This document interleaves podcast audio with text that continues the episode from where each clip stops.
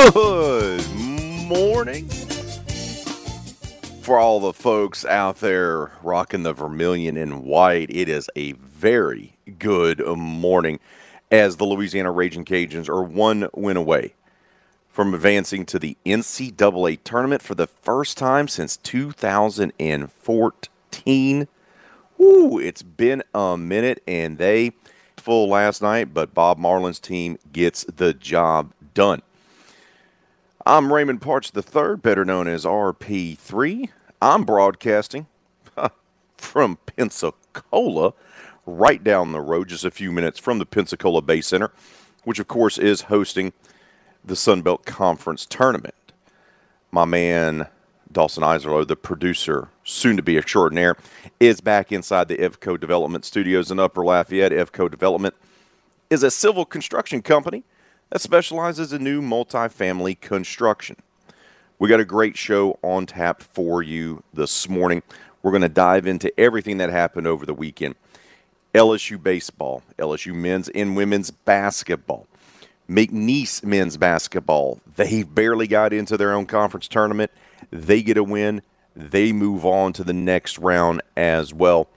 And of course, all the news and notes from the weekend, the latest with the Saints, and of course, high school sports because the boys' state semifinals kick off this week, actually tonight over in Lake Charles. We're going to cover it all. But first and foremost, good morning to my guy D-Lo back in the studios. Brother, how are you? How are you feeling?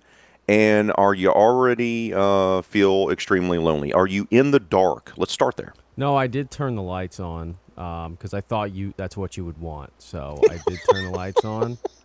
Um, now, fortunately, we must have had some sort of power situation over the weekend here, and every single computer in the entire station is acting up. So we're having some simulcast issues. If you're watching us over on Stadium and you see some wild things going on on the screen, we're working on it. We're doing our best. Could the wild things be this one I'm doing right now? Yeah, well, see, you're good right now, and you're on there, and nothing. There's no issues. It's just going to be some. Uh, there's going to be a lot of manual switching of things by me, as opposed to you know the usual nice setup. But other than that, we're rolling. we're on the air, as far as I know, so that's that's a great start. You're gonna you're gonna earn your keep today, is that's what you're telling us all? yeah, we're working on it. Man says I'm working on it. Oh, so you know what? Let's start off with the the Raging Cajuns because you know, they led, they never trailed in the quarterfinal game on Saturday night against Georgia Southern. Remember, Georgia Southern was a team that jumped out to an early lead on them inside the Cajun Dome. Cajuns rallied in that game to get the dub. They never trailed in the quarterfinal game. And what stood out to me about Saturday night's game was it was a total team effort. Yes, Jordan Brown got his. He always does, nine times out of ten. But you had players like Terrence Lewis II step up in a big way. Jalen Dalcourt, Greg Williams Jr. You had all these other guys, uh, Scott, others, that stepped up and contributed in that complete team win in the quarterfinal round. And they had no real problems with Georgia Southern they had more of their hands full last night, and they established an early lead. They took away Texas State's, you know, ridiculous scorer. I mean, this is the guy that can, you know, throw up a lob pass that's supposed to be a pass and it goes in for a three point shot, which actually happened in last night's game. And last night Texas State because they like to muddy things up. They like to slow the game down. They make they, they like to play an ugly brand of basketball. The Cajuns saw that lead dwindle and dwindle and dwindle, and then the Cajuns kept committing turnovers, and Texas State kept converting that into buckets. They scored 20 points off of 13 turnovers in last night's game from the Cajuns, and it got down to a single possession game. And Jordan Brown stepped up like he was supposed to. Now, mind you, he was doubled most of the game. Every time he touched the ball, someone was draped on him or standing in his way. There was not a single easy bucket he made all night, and he still got 18. And he made a big bucket late when it mattered the most. He made a free throw when it mattered the most. Themus Fulks, who had an off night. He did not have a good game. He had turnovers. His shot wasn't falling. He misses two free throws late in this ball game as well, but when it mattered most, he made his two free throws. And they hold on for the win. They get tested, and now they have to face South Alabama, a team they've already defeated twice. Last time was a week ago this past Friday and after taking out the hottest team in the tournament, the 11 seed, who had to play its fifth game in 10 days, they get to play a South Alabama team that didn't have to play as many games, but they're trying to, you know, they're going to be playing their fourth game in five days. So I found it immensely impressive. It seems to me, Dawson, that Bob Marlin's team is very focused. And they got a little sloppy with the turnovers there, particularly in the second half, and you don't you don't like to see that. But from start to finish, they seem to have a focus. They know how to close out games, and they very much realize that they're one win away from getting back to the NCAA tournament for the first time since 2014. Yeah, no, you actually hit on on most of the things that I had for this because I, I sent out a tweet last night with some thoughts from the game and and I had three main bullet points. Um, and you know, I think you kind of basically in one way or another discussed all of them, but I'll I'll, I'll kind of recap them. First thing was I thought the defensive intensity was impressive. I mean, this is a team that just seemed locked in at that end yep. of the floor for an entire 40 minutes and I specifically wanted to note Kentrell Garnett. I thought had maybe his best game of the season, and people might look at the box score and say, "Oh, he only had six points."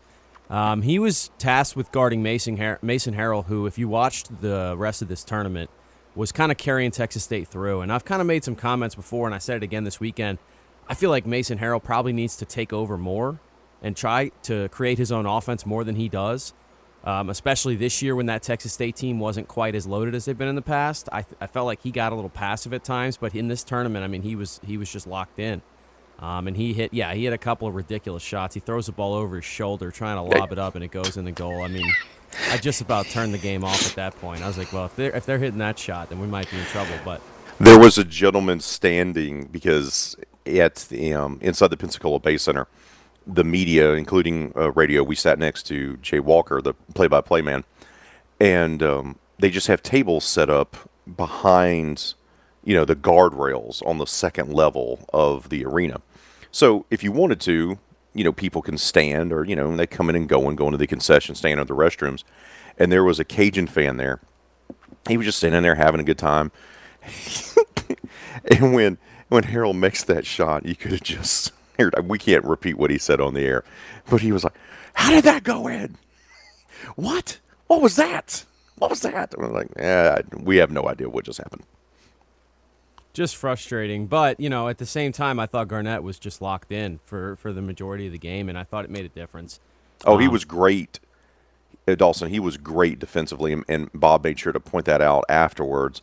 You know, he frustrated, and you're right he's the dynamic scorer. He's the one that made that ridiculous floater to take down Marshall, right?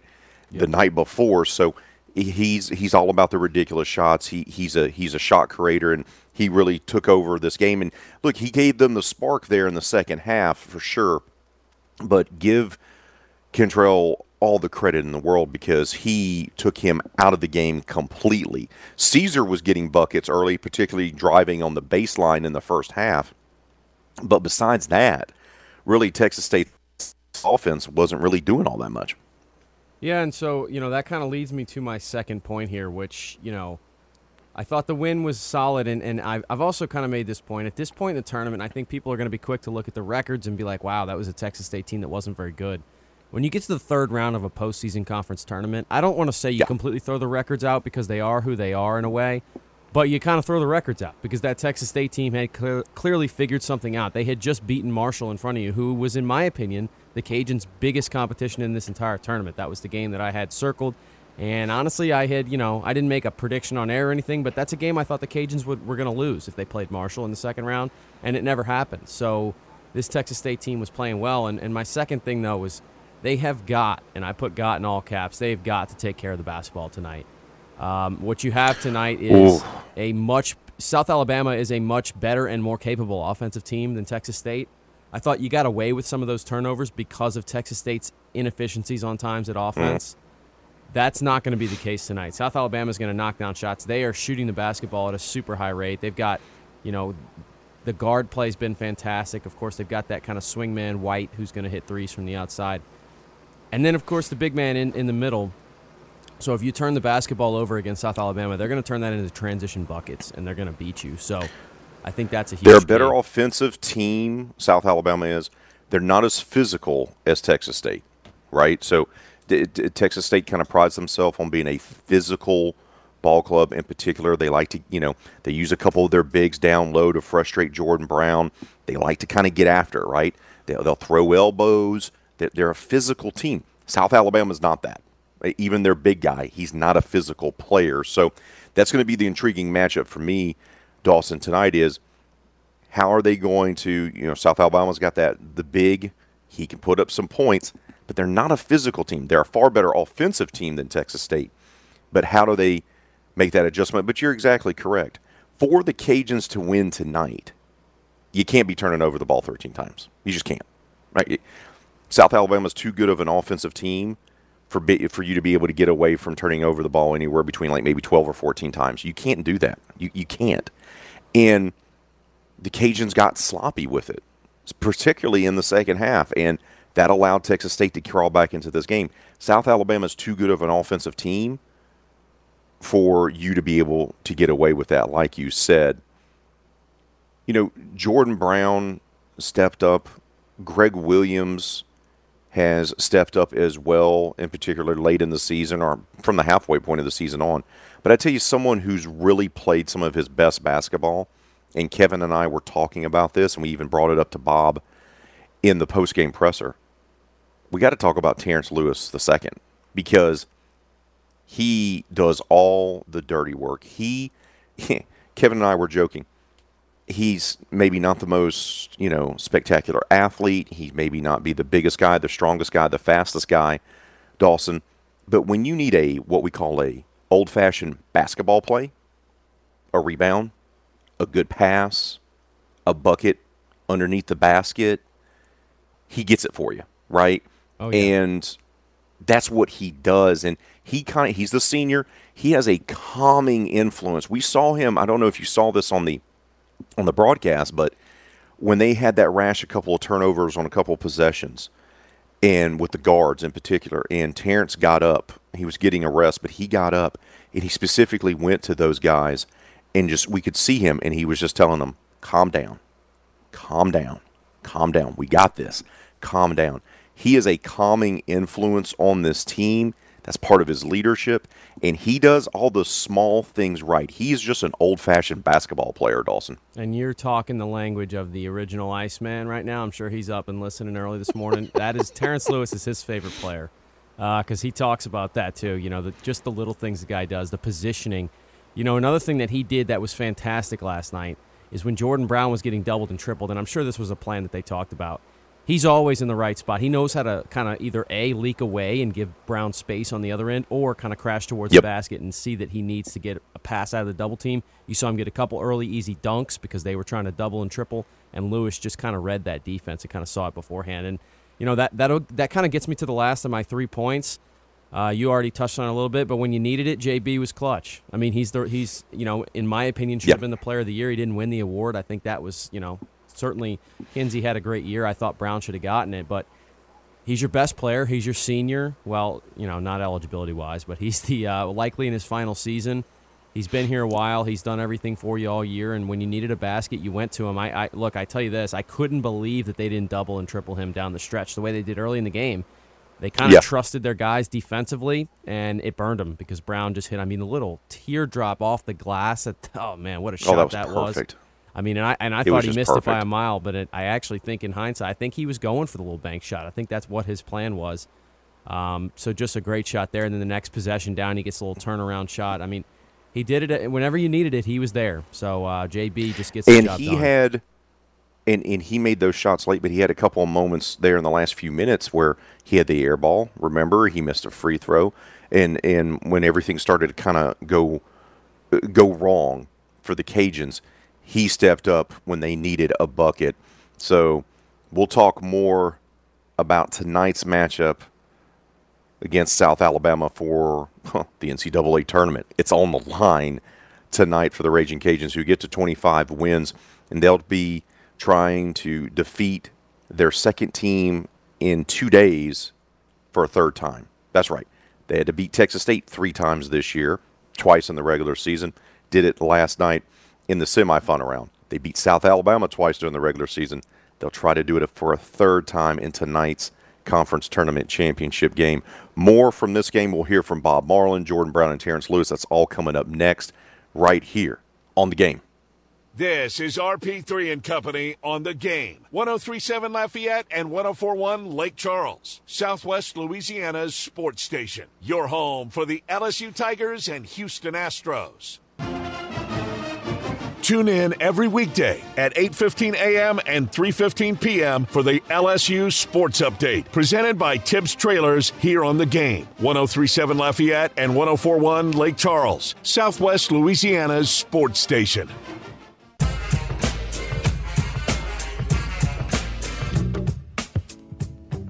Really tough basketball game. We knew it would be a grind uh, playing these guys earlier and their, their style. They're playing with a lot of confidence and they made big plays in the second half. They had some big baskets that let it get down to what a one possession game. And we were able to hang on and make enough free throws to win. Uh, proud of our guys and uh, looking forward to tomorrow night. Raging Cajun head men's basketball coach Bob Marlin there sharing his thoughts on the team's hard fought win over Texas State last night in the Sun Belt Conference tournament semifinals. Cajuns advance to the title game where they'll face South Alabama. This was a a physical game, and Texas State, as we've talked about before, likes to muddy it up. They were one of the few teams that play that way in the conference.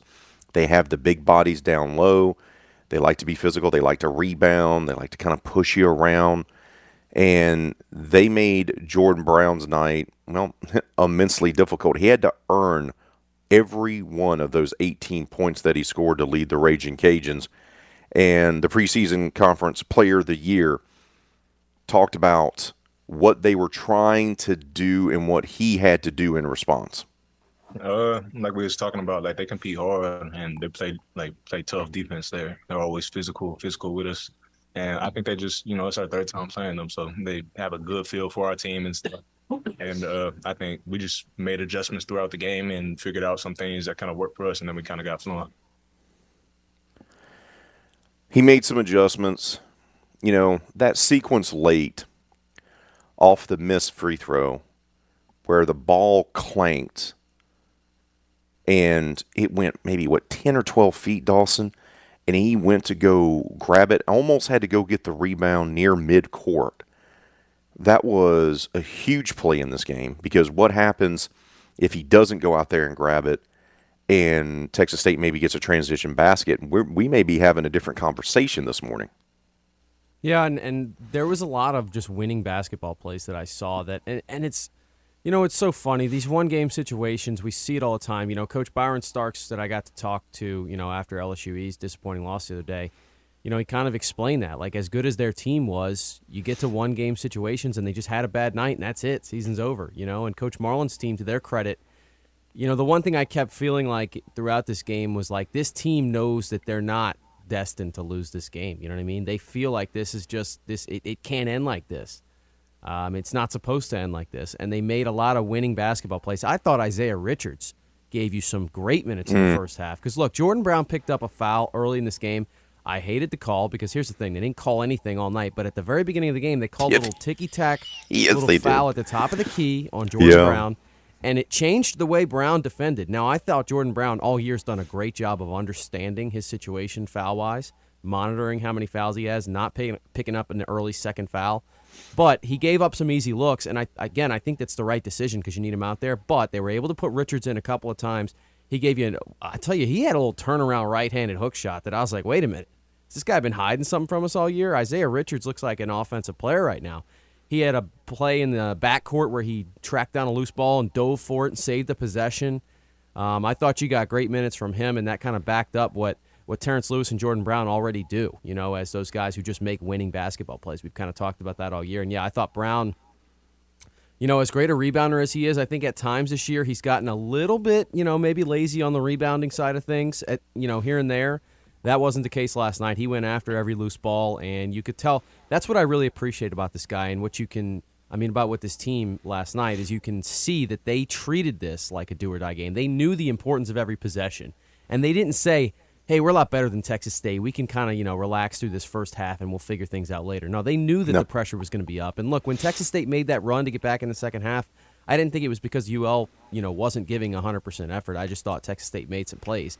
Now, turning the basketball over was an issue, and it will be, and I've already hit it on that, you know, and, and that's going to be a, a huge key for me tonight because – again, South Alabama, here you go. On paper, they may not be the most talented team in the league, but they are certainly playing like the best team in the league right now. And again, you were able to beat them a week ago, but that was a home game. Now you get into a neutral site, and South Alabama since then is playing maybe even better. You know, they that that's really been the one game that they struggled in. So the defensive intensity has to be up. The ball, you know, the ball security and taking care of the basketball has to be more important. And you have to like their chances, but uh, I think by no means is this going to be a game where you should expect the Cajuns to, to dominate, even though they're playing an eight seed. Again, this is exactly the situation the Cajuns were in last year, playing a team that's you know maybe on paper a lot better than them, but when you think about how well the team's playing, I do think that bye comes into play. We saw a lot of conversation. Southern Miss's coach wasn't too pleased about the situation that his team had to face when they played South Alabama. I thought last night you saw it a little bit. Maybe Coach Marlin's decision to press all game was a result of that. Texas State playing their fourth game in however many days. Tonight, South Alabama's got one more game than you played, so they should be, in theory, a little bit more tired. Let's see if that kind of comes into play. And, you know, and they're coming off uh, leading, essentially never trailing, wire to wire win in the quarterfinal round. Last night was the same situation, right? They led from jump, wire to wire last night as well. And last night, it was a very physical game, and it was. you know, Terrence Lewis had, had this to say afterwards. He compared it, what that style of play was against Texas State was almost like being in a boxing match. I mean, they're really uh, a really good physical team. I remember the last time we played them uh, at home, and I even think uh, at Texas State. Like they really killed us on like the glass. Like they out rebounded us uh, in both games, and I think we, I think we out rebounded them uh, today. I think that was like one of the whole objectives. If like we just really guarded them down the stretch and out rebounded them, we would uh become victorious.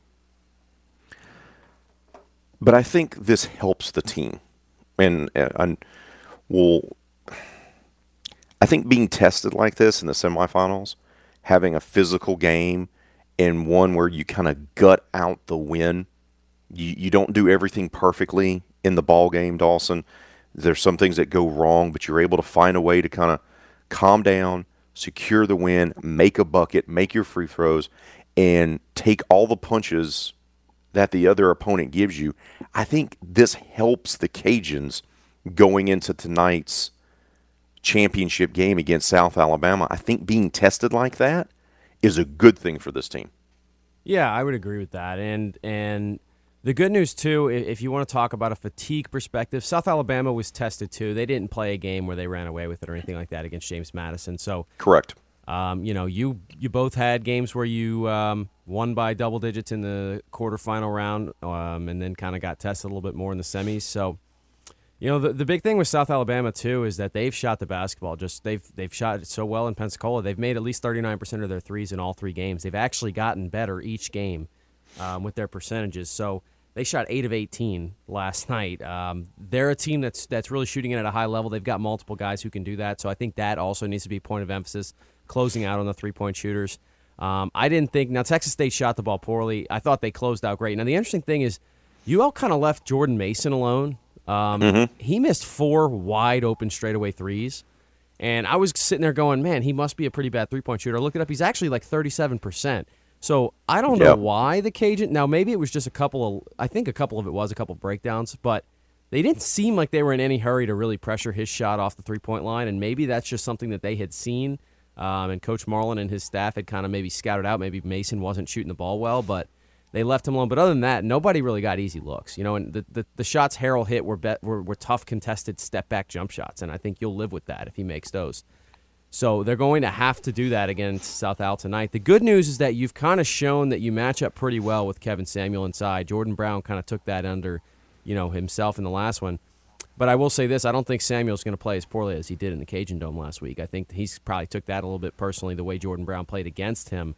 So he's going to probably be a man on a mission tonight. So that's another thing to watch inside. And then again, if you have to collapse on him inside, South Alabama's just got a ton of shooters, and they're all shooting it with a lot of confidence right now. Leads us to our poll question of the day. Will the Cajuns book their ticket to the big dance with a win tonight against South Alabama in the Sun Belt Conference Tournament Championship game right down the road from where I'm broadcasting inside the Pensacola Bay Center? Right now, 74% of you say yes, 13% say no, 13% say unsure. Let's get to some comments. Steve on Twitter says somehow I found a pair of vermilion colored glasses today and the future looks rosy. I think that a stronger prescription is needed for the big dance. No Fun Belt teams in that tourney. John Paul Cajun Daddy says it has been a crazy tournament with top seeds, early exits, but baseball has started in all caps. Don't know that I've ever seen an aluminum bat breaking before. Tom on Twitter says it'd be cool if they did, and Ralph says let's dance, baby, sharing a gif, of course, from the office. Keep those votes coming on our poll question of the day. Leave your comments on Facebook and Twitter, and we'll continue to share them throughout today's show. We get to take a timeout. When we return, LSU women, they were at the SEC tournament, an unexpected exit for the Lady Tigers, especially how much in control they were in the semifinal game against Tennessee. We're here from Kim Mulkey coming up next, right here on the game.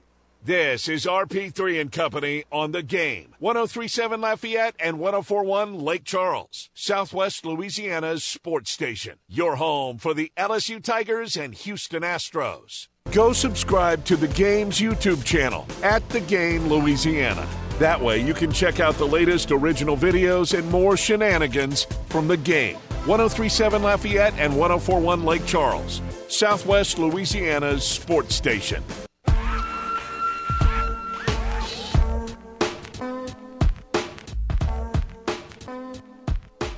Well, the mental breakdowns, I don't know if I'd call them mental breakdowns. We did not do things on either end of the floor in executing. I don't know if that was fatigue. Um, I was as disappointed in our defense as I was our inability to do what I wanted them to do against the zone. I just thought everything they did was in the paint. So I'm in a timeout going, do I go zone? Make them shoot it outside. You know, give, give a different, and, and then I'm thinking, surely we're going to contest, they're going to miss, and then they would miss and they get their offensive board. So everything was just kind of toughness on the defensive end. And it starts with post play. I don't think anybody wanted any part of Rickea Jackson tonight. LSU women's head coach Kim Mulkey after Saturday's kind of a stunner 69 67 loss. Only the second loss of the season. It comes at the hands of the Tennessee Lady Vols there in the semifinals of the SEC tournament in Greenville, South Carolina. LSU started fast in this ball game. Angel Reese got hers. Alexis Morris was good in this game. And they led by as many as 17, Dawson, and they were up by 14 at the half. But this game, and I got to watch a little bit of it on television, was eerily similar to the game in Baton Rouge at the PMAC. Now, in that game, they were able to make some shots and kind of stop the bleeding and was able to pull out a hard fought win against Tennessee, but they were unable to do so in Greenville as they stormed all the way back. Lady Vols tie the game at 56 all with 6.40 to go. And Tennessee played like the more focused team. They executed their game plan better. And for the last, you know, 12, 13 minutes of this contest, they were the better team. And that's why they gutted out the win. And that's kind of exactly what we were, I don't want to say expecting, but maybe concerned with heading into this tournament is the level of focus because look, you know, Coach Mal- Coach Mulkey's been kind of honest about it. She's not the biggest fan of these tournaments, um, especially Correct. at the position now that she has had her programs at for a long time now. She hasn't been in a situation. This isn't, you know, the situation that the Raging Cajuns are in, where it's everything's on the line, do or die, win now. They know they're going to the tournament, whether they win or lose, and they know knew for the most part that they probably were going to be, you know, their seeding wasn't going to change too much either. Now, do I think they wanted another shot at South Carolina maybe before the tournament? Yeah, probably so. And I think Coach Mulkey probably would have liked to see her team get another chance to play South Carolina and feel a little bit better about maybe the way they match up for a bigger game later on. But Tennessee did play with much more urgency, and Tennessee probably had a little bit more on the line, probably going to have a chance to move their seedings around a little bit. And yeah, they, they just got caught a little bit flat footed, it felt like. And, you know, it didn't sound to, uh, you know, listen to the majority of this press conference. And, you know, Coach Mulkey obviously didn't sound too pleased. Um, so she didn't sound like someone who didn't care that they lost this game. But uh, you do wonder Which is- where the focus level was. Well, and look, let's credit Tennessee as well because at half they switched over to that zone defense, and that frustrated LSU, and that allowed Tennessee to get back into this game. And Coach Mulkey talked about Tennessee making that switch defensively. Well, it was very obvious they couldn't guard us in man. We just came out the gate smoking. So they go to a zone. It's not like we haven't seen zone this year. It was almost like we were just tired. No one flashed. No one moved. No one screened the zone. We had no dribble penetration to make two take you. We had no ball reversal. Nothing. We just relied on shot clock winding down, set a pick, jack a shot up. Was that fatigued? I don't know. But, you know, we, we, we attack zones every day in practice. Um, and it affected us. Uh, their press did not affect us, their zone affected us. And uh, we'll continue as we prepare for the playoffs to attack zones. It it made a huge deal, and you could tell they weren't necessarily prepared for it, even though, as, as Coach Mulkey said, they've practiced against it. I do think that this may be a, a good thing for the Tigers, and, and this is this is why. Look, we've talked a lot about their level of competition early in the season in the non-conference slate. She didn't know what type of team she had as before she was able to get Angel Reese to transfer in, and they built up a lot of wins against, let's be honest, inferior competition, and they weren't tested. Right, that they they got tested by Tennessee, a game that they won. They go down to Columbia, South Carolina, and they were no match for South Carolina. They just weren't. Not on the same level, not yet. And to get upset like this in the conference tournament, this could go one or two ways, Dawson. A veteran coach like Kim Mulkey, national champion, Naismith basketball Hall of Famer, she could take her team and go, okay, hey, guys, we're not perfect. We still have some work to do. And she could use this and have them work on a multitude of things, just not uh, not only playing against a zone defense, but also everything, right? Offensive execution, everything, focus, get rested up for the tournament, work on the small things, almost have like a reset here and have them play with a chip on their shoulder and come out ultra focused. She could take that. Or this team has never been here before, right? Th- This is they don't know what it takes to make a deep postseason run. They don't know what it takes to really overcome adversity. So I'll be interested to see what happens here with LSU. This could be a good thing.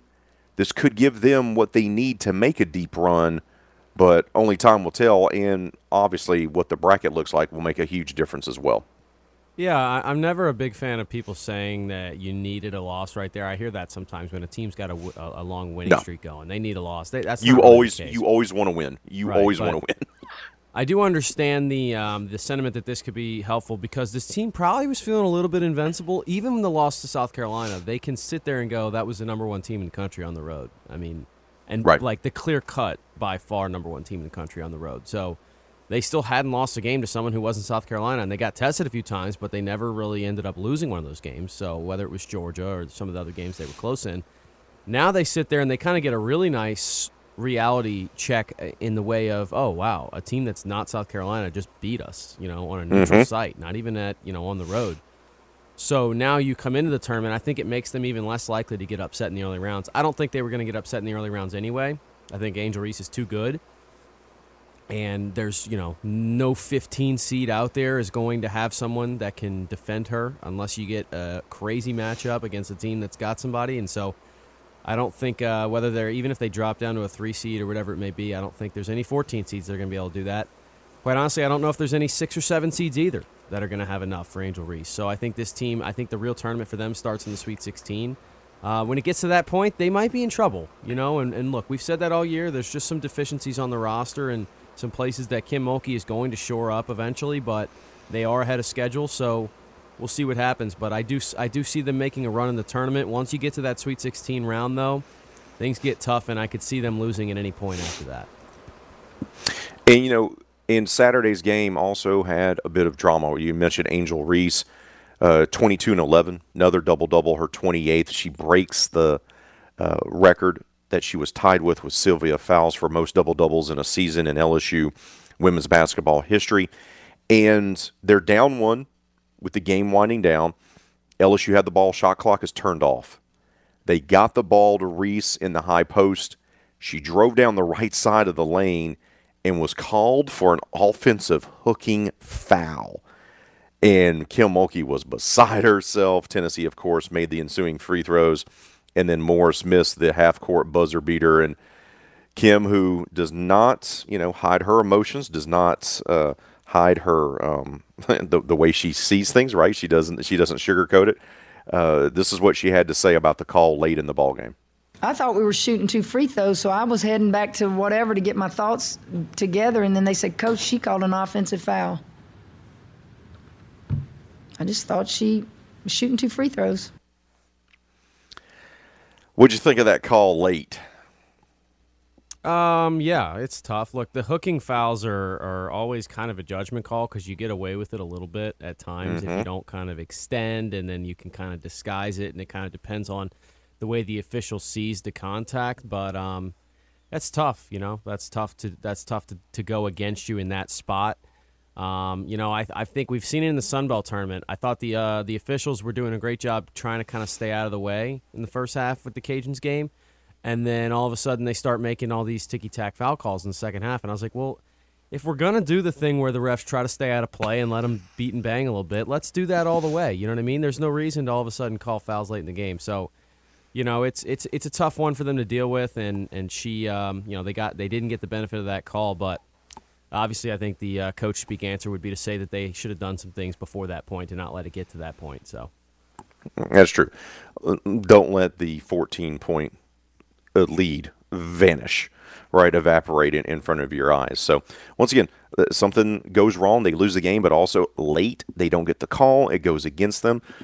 Kim Mulkey's a veteran coach. I'll be interested to see if she's going to be able to turn this into something that can fuel her team, that can make her team better. I think they're locked in as a two seed no matter what. We won't find that out until Sunday with Selection Sunday. The men's tournament bracket will be released earlier. The women will be unveiled later that evening.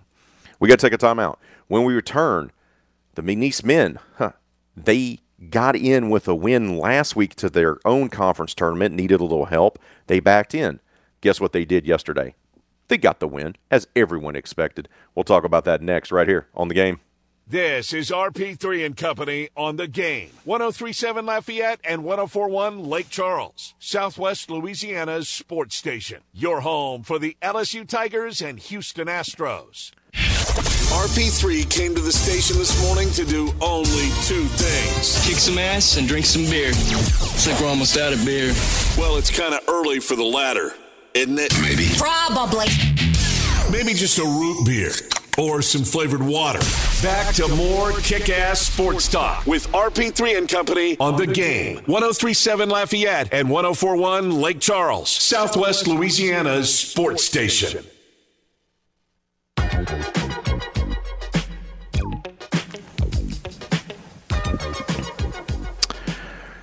The McNeese men's basketball team has been on the struggle bus this season only nine wins in the regular season. And one of those came in the finale there inside the Legacy Center when they took down UNO. And they won that game, and then they needed some help. They needed two other teams to lose. That happened. McNeese gets into the conference tournament, which is held right there at the Legacy Center in Lake Charles. And everyone said, well, hey, they backed into the tournament. That's going to be pretty much the end of it. They got to take on the fifth seed A&M Commerce in the opening round on Sunday. They'll be one and done. Well, John Aiken's team says not so fast. The eight seed Cowboys took down the fifth seed Texas A&M Commerce 79 to 78 yesterday in the opening round of the men's side of the Southland Conference tournament. They advance to the quarterfinals for the second consecutive season and will face fourth seed Nicholls at 5 o'clock tonight.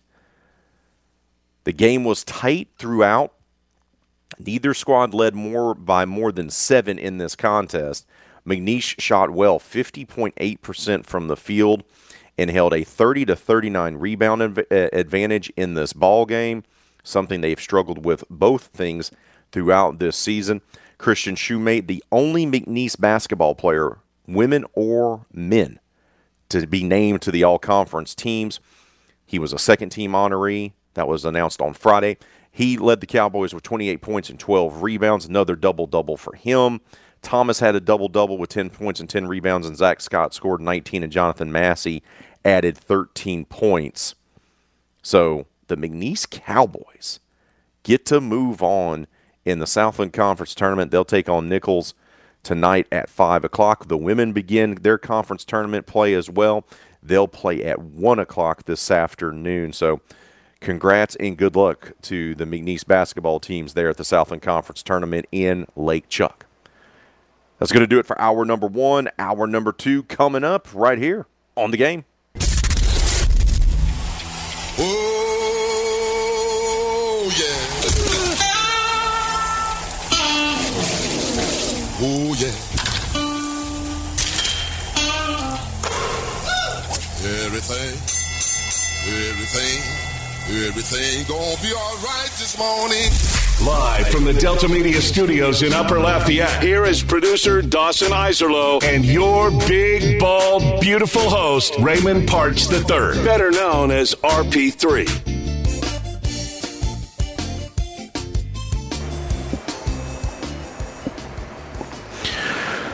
Good morning. Welcome back to RP3 and Company. I'm your host, the big, bald, and beautiful one, Raymond Partsch III. I'm broadcasting from lovely Pensacola, Florida, home of the Sun Belt Conference Tournament. The tournament's held right down the road at the Pensacola Bay Center. Of course, back there in Lafayette is oh the main man. He's the producer, soon to be Mr. Extraordinaire. Dawson Iserlo is back inside the Evco Development Studios in Upper Lafayette. Of course, Evco Development is a civil construction company that specializes in new multifamily construction. Our number one, we recapped Raging Cajuns' win over Texas State as they move on to the championship game of the Sun Belt Conference tournament. They'll take on South Alabama. We talked about the LSU women being upset by Tennessee, blowing a 14 point lead as the Lady Vols switched to that zone defense that frustrated LSU.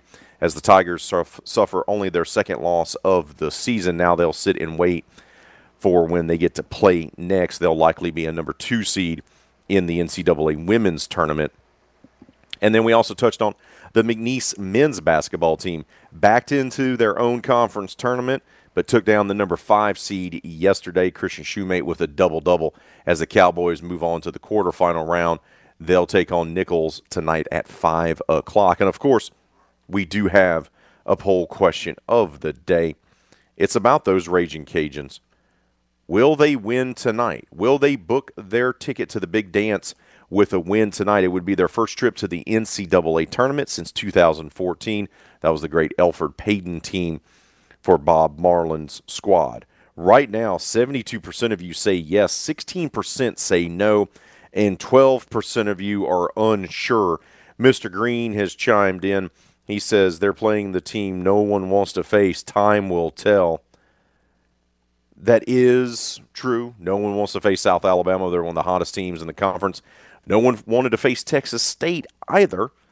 They were one of the hottest teams in this tournament, and yet the Raging Cajuns were able to pick up the win last night. And look, they faced Texas State twice during the regular season. took both games. Then they faced them a third time. They were able to gut out a win last night inside the Pensacola Bay Center. They beat South Alabama twice during the regular season, including a week ago this past Friday, right there inside the Cajun Dome. They'll have to beat them a third time if they want to get to the NCAA tournament. And Coach Bob Marlin, the veteran coach, talked about playing the Jaguars for a third time on Monday. Yeah, we're we're we're on the game. We were there tonight, and all the coaches were there. We'll have a good report uh, when we get back and eat here at the hotel. So, looking forward to it. South, we just played them a week ago, Friday, and uh, in, a, in a really good ball game. And watching their tape, I think they'd won maybe eight of nine coming in. We talked about, and and now they've won a couple more. So, well, they played three. This will be their fourth game. Uh, and, you know, we expect a, a game like tonight. I mean, it's going to be an exciting game, and we're looking forward to the competition. You know, it's a cliche, Dawson. You know, when we talk about, and I hear it a lot in the NFL, you know, how hard it is to beat a team three times in a season.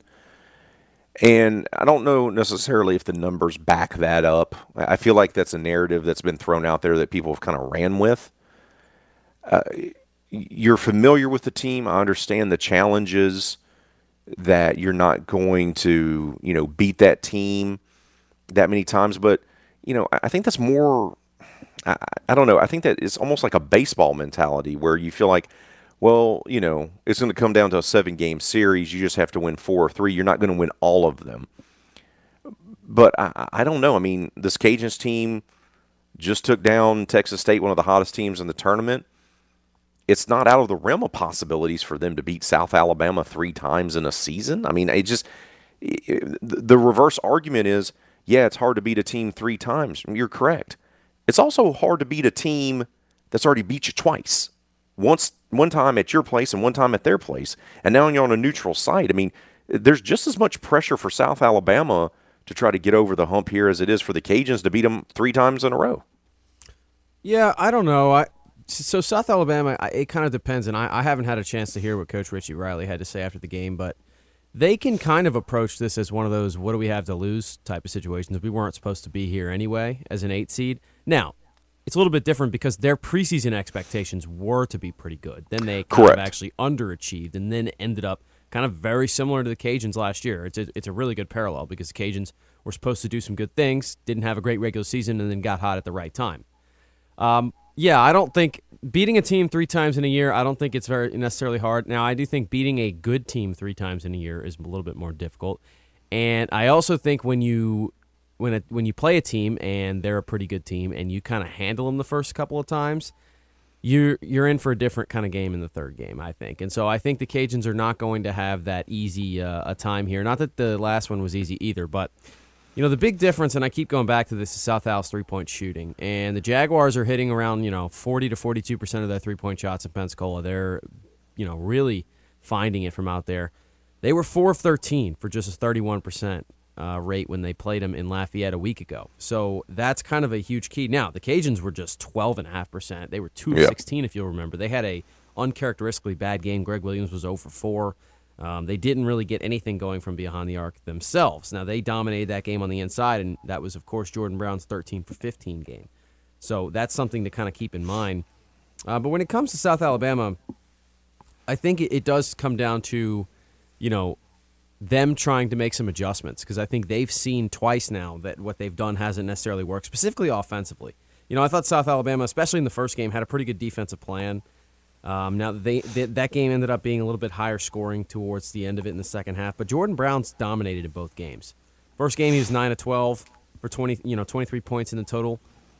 Um, now, first game they didn't have Samuel, so I think South Alabama's approach to the second game was, well, it's going to be different because we got our big man in there this time. Right. Second time around, Jordan Brown still dominates. Now you're going to see Richie Riley's team probably get pretty creative defensively. I think they're going to try to do some different things. You might see what Texas State did a bunch of double teams. I doubt they trust Samuel again. They've kind of seen, look, Samuel got beat. I don't think he's quick enough to stay with Jordan Brown. I think everyone knows that. So I think they're going to try some things that are going to be a little bit different. The first game, South Alabama did shoot 9 of 20 from the outside, so they were able to get some things done from the three point line. And the Cajuns shot pretty well in that game as well, 6 of 14. So they were over 40. Both teams were already over 40% in the first game. Um, the second game kind of had some conflicting styles to it, and then both teams couldn't really get hot from the outside. So I think that's interesting. Now the Cajuns out rebounded South Al 32 to 23 in the first game. That's important. Um, I think that matters because it kind of shows they have an advantage. Now again, Samuel wasn't in that game, but then they out rebounded them 40 to 27 in the second game Yep. when Samuel played. So they have out rebounded them in both games. They've kind of uh, out hustled them in some spots.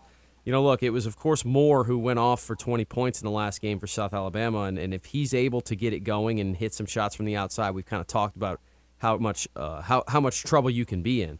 Moore had 18 against James Madison yesterday. He's playing at a really high level. He had 17 against Southern Miss, and he had 20 against App State. So a guy who's consistently right around 20 points a game here in this conference tournament. I think some of the defense has to be focused on him, but they've kind of gotten contributions from everybody, and you, you kind of expect that when you're in a tournament like this and you're beating some of the teams that they've beaten. Um, but we'll see what happens. Look, Samuel only had four points, 12 rebounds against James Madison yesterday, so they didn't focus on him inside, which you kind of thought maybe they would because James Madison has a little bit of a, you know, they don't have a big man in the middle the way that South Al does. But overall, I think it's a great matchup. And look, you know, you, you talk about the Cajuns having such a better record and kind of on paper looking like they're bigger favorites. Uh, Vegas doesn't agree. They're only one point favorites right now. And I think when the first time I saw it, it was even. So the Cajuns are uh, not big favorites. This is basically a, a game that Vegas is saying, take your pick. We'll see. Not not a And the South way. Alabama fans, there will be more of them in attendance than there will be UL because it's a short drive. And that first game against Southern Miss in South Alabama uh, had a huge number of, of fans in attendance here at the Bay Center. So there's going to be a little bit more of uh, Jaguar fans in attendance that are Cajun fans, even though there's a nice group of Cajun fans that have been here all weekend. But because of the proximity to Mobile, a little bit easier for South Alabama to be able to bring their fans over. I, I think it's going to be a, a difficult game. I just I don't buy into the underdog thing because you're playing for a conference championship. I, you understand what I'm saying? Like you have been considered the hottest team in the conference for the better part of almost two months now. So you're not really no longer the underdog. You, you, you're just not in. You just mentioned how Vegas views it. Uh, They obviously see that the same way. So even though you probably can maybe do that, uh, Richie could probably do that with his team. It's not really, you know, uh, playing the underdog card when, once again, you're finally living up to your preseason expectations, which everyone thought how good you were going to be, and you've been the hottest team by far in the conference for two months. Can't really play the underdog card. You mentioned it though, the three point shooting limited limit South Alabama's three point shooting. Make sure that's not really a, a contributing factor in this game. We talked about Terrence Lewis and Jordan Brown probably needing to get theirs. Cajuns needing to win the rebound battle as well. That's going to be key in tonight's game. But the big thing for me, the number one thing, all those things are huge factors. The number one thing for me is they got to cut down on the turnovers. They have to cut down on the turnovers. They had 13 of them in last night's game against Texas State. Bobcats turned that into 20 points. And Bob Marlin talked about their inability to be able to cut down on those turnovers in last night's game. Well, we just we, we tried to force too many things tonight.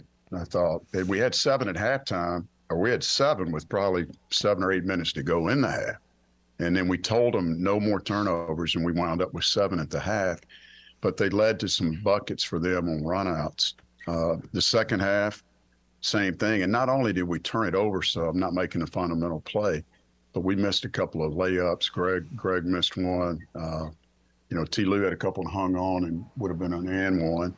And then Themus missed a big layup late. Jordan gave him a great pass. And uh,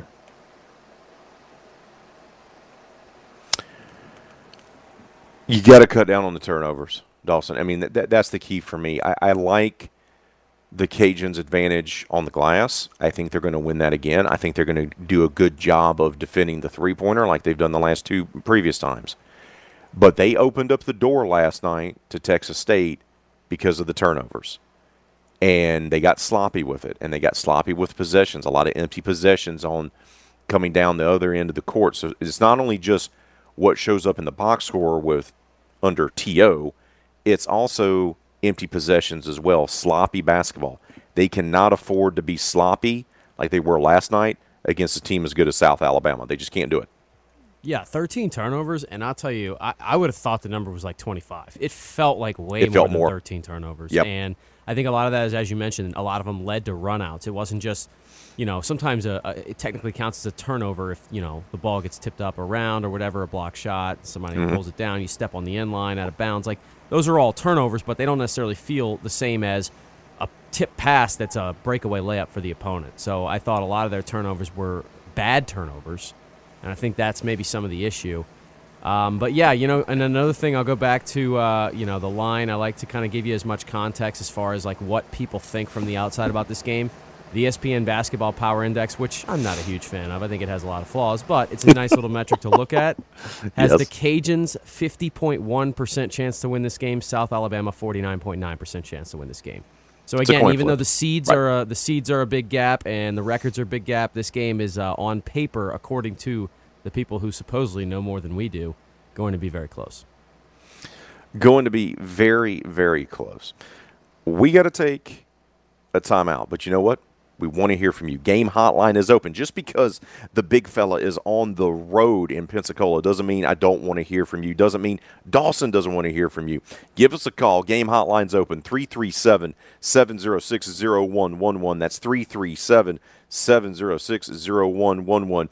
More RP3 and Company coming up right here on the game.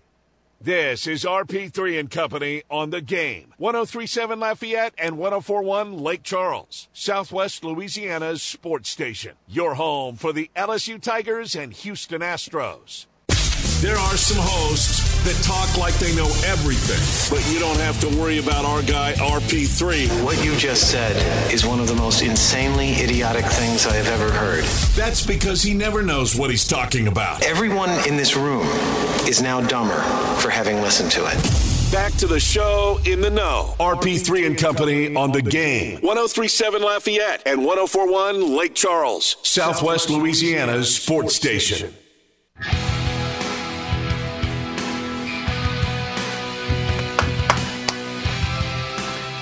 Oh, the game hotline's 337 706 0111. Let's head out to the game hotline. Jamie's patiently waiting.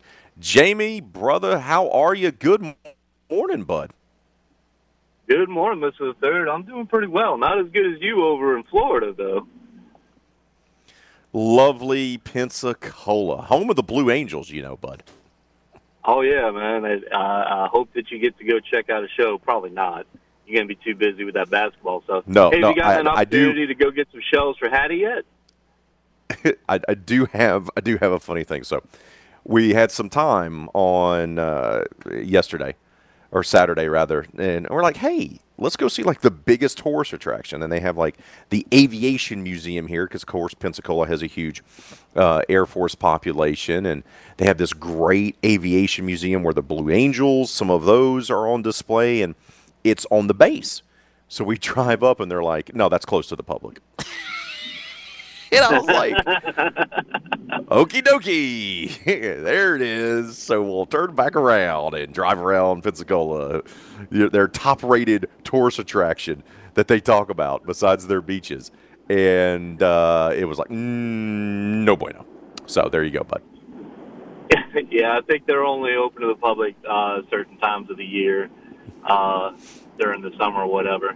But uh, yeah, so I wanted to go in on Southland Conference uh, uh, talk if I could, but I do hope that the Cajuns uh, beat the snot out of South Alabama, uh, just for the simple fact that uh, it would be great to see the Cajuns in the tourney again.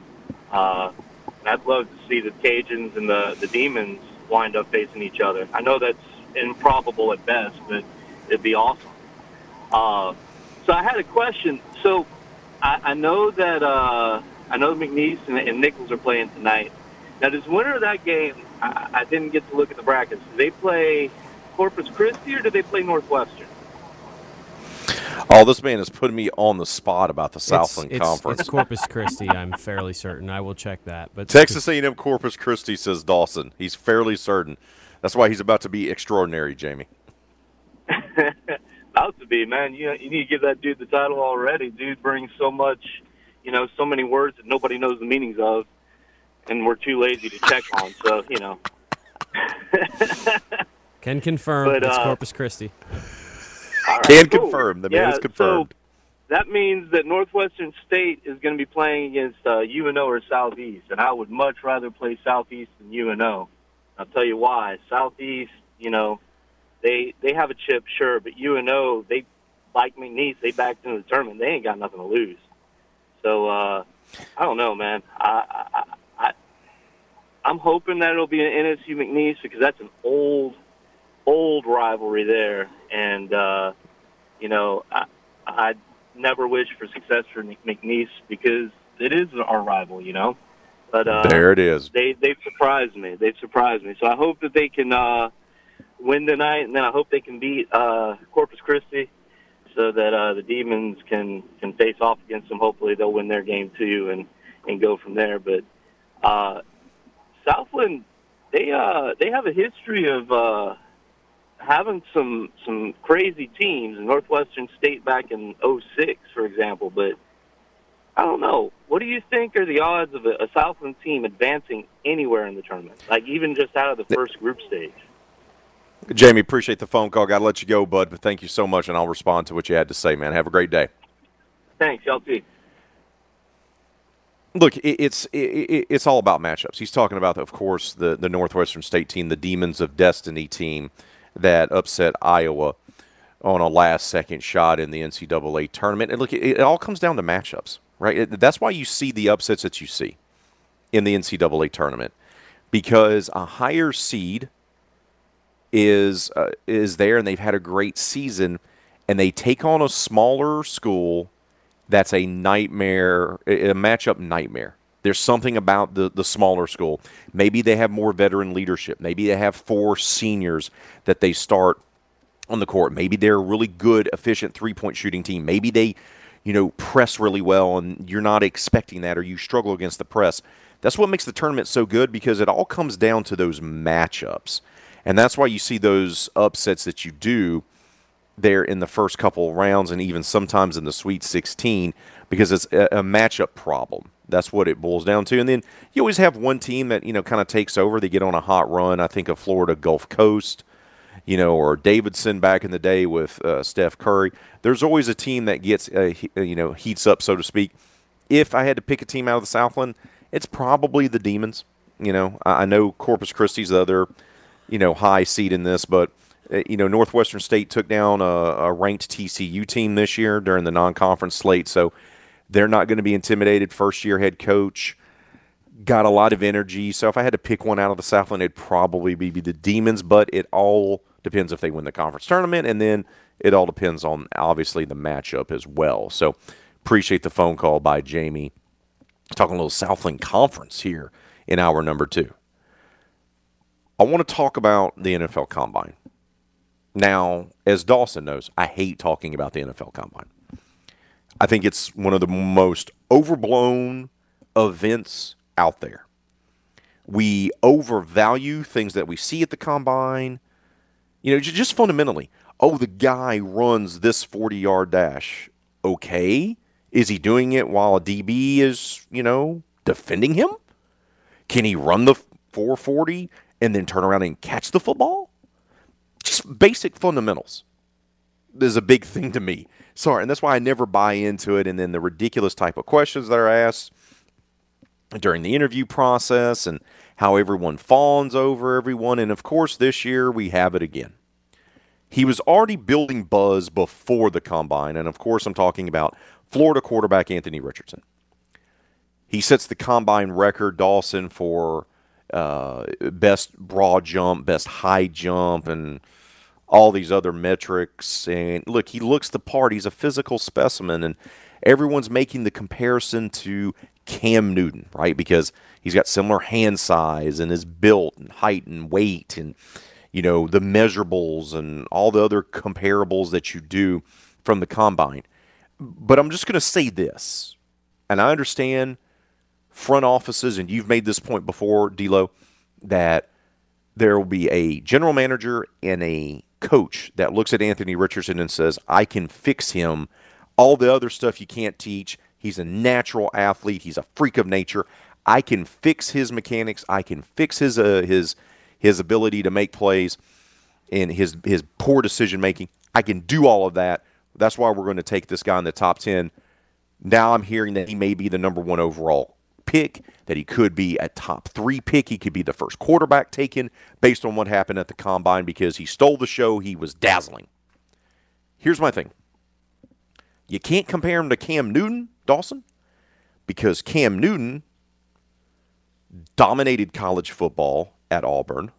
He beat the likes of LSU and Alabama with a slew of future NFL starters on those lineups that year. He went on to win the Heisman Memorial Trophy and then won the national championship. He put together one of the most dominant seasons we've seen from a quarterback ever. Anthony Richardson struggled to make passes against Vanderbilt. Okay? There's a big difference. Guy who dominated college football compared to a guy who struggles with turnovers and struggles completing 15 yard passes against the likes of Vanderbilt and South Carolina. I know teams are going to fall in love with Anthony Richardson. They already have. They're going to fall more in love with him over this weekend. But he's not Cam Newton. I'm sorry, he's not. He's just not. He's not the same guy. Cam Newton was that dog in college. Anthony Richardson was not. Period. Cam Newton's not the comparison. It's Josh Allison. It's Josh Allen for me. That's the comparison. Ooh. Want to make a we want to make a case. Here's the thing. Again, I wouldn't be taking a top five pick uh, and taking Anthony Richardson. I think there's certainly a place for him in the National Football League. If it ends up being the quarterback position, I'd be a little bit surprised. Now, we always kind of becomes a thing with quarterbacks because quarterbacks newsflash, they like to play quarterback. And a lot of times they don't like being told to play somewhere else. We saw that happen with Tim Tebow.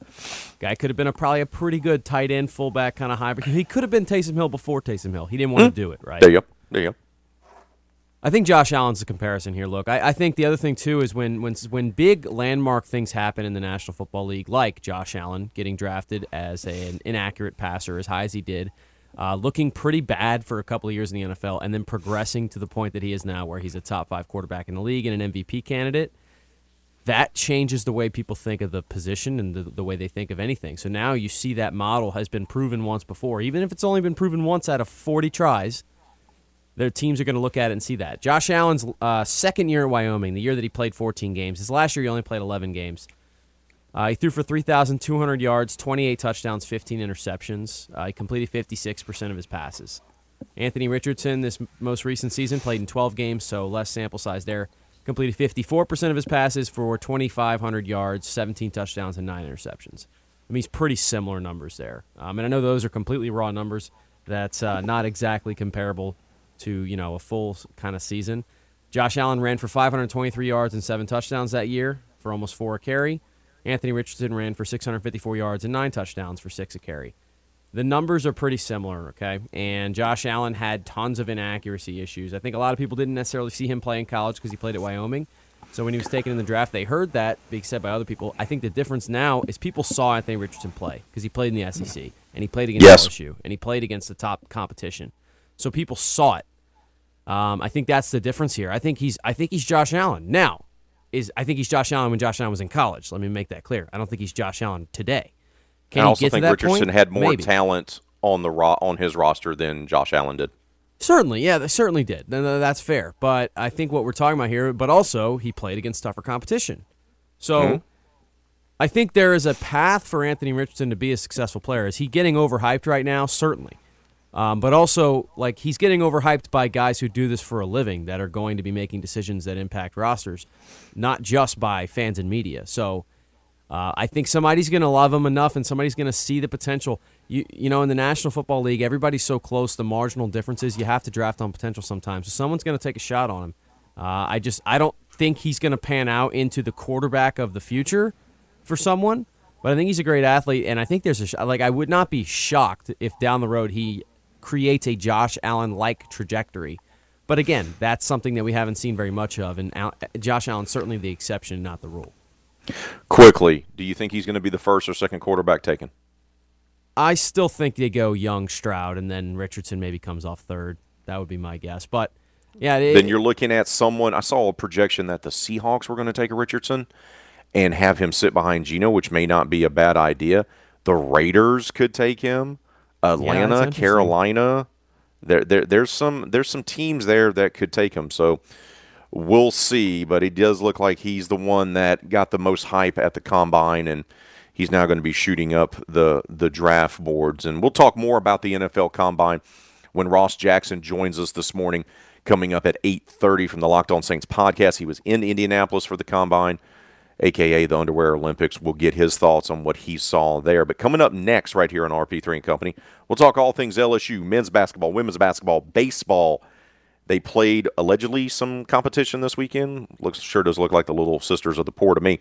We'll talk all about all that with Jeff Palermo from Tiger Rag Radio. That's coming up next, right here on the game. This is RP3 and Company on the game. 1037 Lafayette and 1041 Lake Charles, Southwest Louisiana's sports station. Your home for the LSU Tigers and Houston Astros. Here on RP3 and Company, we talk about the sports you know and love baseball, football, basketball, and soccer. Isn't this great, man? I love soccer. Here we go, Galaxy. Here we go. Okay, maybe not soccer but we'll try to do our best. Back to more knowledgeable sports talk with RP3 and Company on, the, game. 1037 Lafayette and 1041 Lake Charles, Southwest Louisiana's sports station.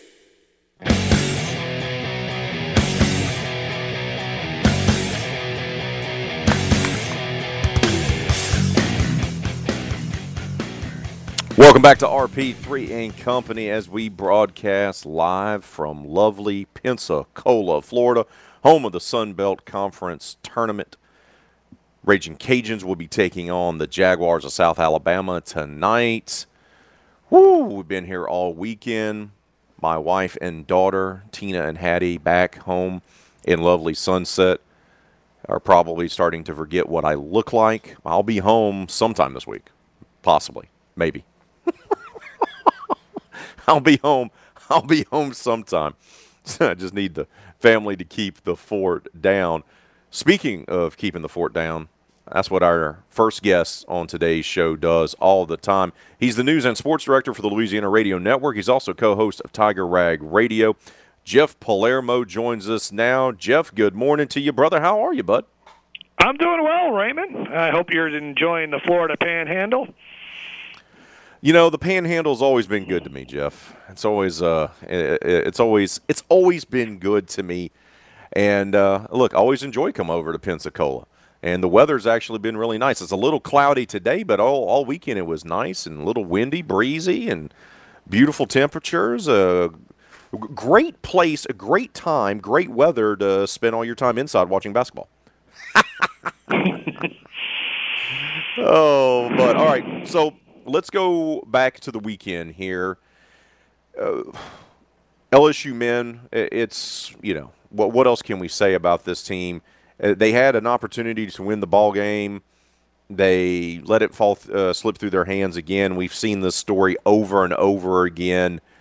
Uh, as they lose to Florida in the regular season finale, they'll be the number 14 seed for the SEC tournament up at uh, the Bridgestone Arena in Nashville. Do you give Matt McMahon's team any chance to even win their first round game, which will be Wednesday night? Uh, I give them a chance just because Georgia isn't really playing all that great either. Uh, they lost to South Carolina on Saturday, so yeah, I give them a chance to win. And um, you know, I think LSU here lately has shown the ability to to stay in these games a little bit longer. But um, beyond Georgia, I don't I don't know really what you can expect. Uh, you know, out of them as far as um, potentially winning a game. But uh, Georgia has not really looked good here. Uh, really, since they beat LSU, they haven't won a game since that. Uh, two-point victory over the Tigers back on Valentine's Day. So Georgia brings a five-game losing streak into this uh, classic matchup in the SEC tournament. I sense sarcasm when you said the word classic. I just think it's dumb that they have these four teams in there. Can I just say that, Raymond? Yeah. I mean, Georgia, South Carolina, Ole Miss, and LSU have no business playing in any conference tournament. Uh, I don't know if they would beat uh, the two teams playing in the Sun Belt Tournament championship game tonight. So, um, yeah, it's just I understand why it uh, creates a little uh, TV coverage for the SEC network. It allows them to put something on their airwaves And television revenue. money, or else they There wouldn't do it. I don't know is. who is going to these games on Wednesday in Nashville, but God bless them. I, I look. I've I've covered the SEC tournament uh, one time, and Nashville's a great place, a great town. So uh, maybe uh, people are just using the excuse to, to go watch their team, so they can have a chance just to go to Hattie B's and get some of that famous hot uh, chicken that they have. Uh, the men, uh, they're on the struggle bus. The women, uh, a a bit of a surprise, but that game against Tennessee played out in a lot of ways the first time they played. Now, in the first time, Kim Mulkey's team was able to pull out the win, but this last time on Saturday in the semifinals there in Greenville of the SEC women's tournament, unable to do so. They switched to that zone. LSU had no answer for it, and Tennessee rallied from 14 down to take down the Tigers and hand them only their second loss of the season. Yeah, I would say that's a disappointing loss, uh, and I understand um, the game probably. Well, it, it doesn't mean much in the sense that LSU is uh, looking at being a, a number two seed in the NCAA tournament, but just the fact that they lose to Tennessee, a program that's not where it obviously once was under Pat Summitt. Uh, LSU uh, in the pecking order in the SEC should be above Tennessee. Um, and yet they didn't they, they couldn't they couldn't get the victory and um, I don't know what it is. Uh, I, I mean, even Kim Mulkey didn't really have answers after the game. She wondered whether it was fatigue potentially that uh, may have caused the problem. I, I don't know, uh, but I, would say that was a disappointing loss. And again, I know I know Kim doesn't put much stock into the SEC tournament or conference tournaments in general. Um, it was a long shot that they would even beat South Carolina on Sunday, but they, they shouldn't be losing to Tennessee. And um, well, hopefully, it puts a bad taste in their mouth, and they can recover uh, in time for the NCAA tournament. Do you believe Kim, because she's such a veteran coach, do you believe with the time off that she can actually use this loss to her advantage and kind of have her team do a little bit of a reset and have them be even more focused heading into the NCAA tournament?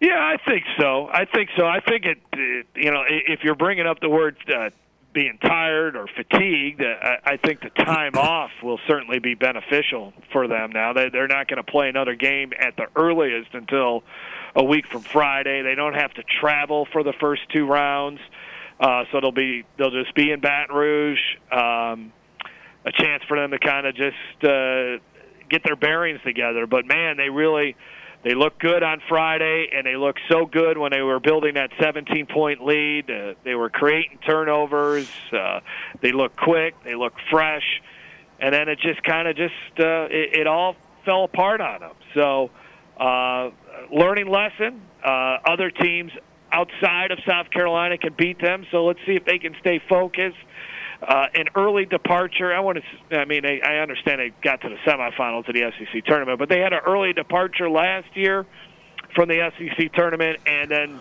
uh, they barely beat Jackson State in the first round of the NCAA tournament, and then lost in the second round. So, uh, hopefully, this team. You, you just wonder if this team, you know, really.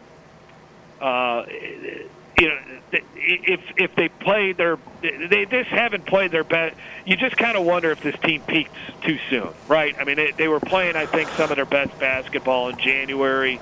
Obviously, through the non-conference, they ran over everybody they faced there. And in the month of February, it's been an absolute grind, and uh, that grind uh, obviously continued uh, on Saturday with the loss to Tennessee.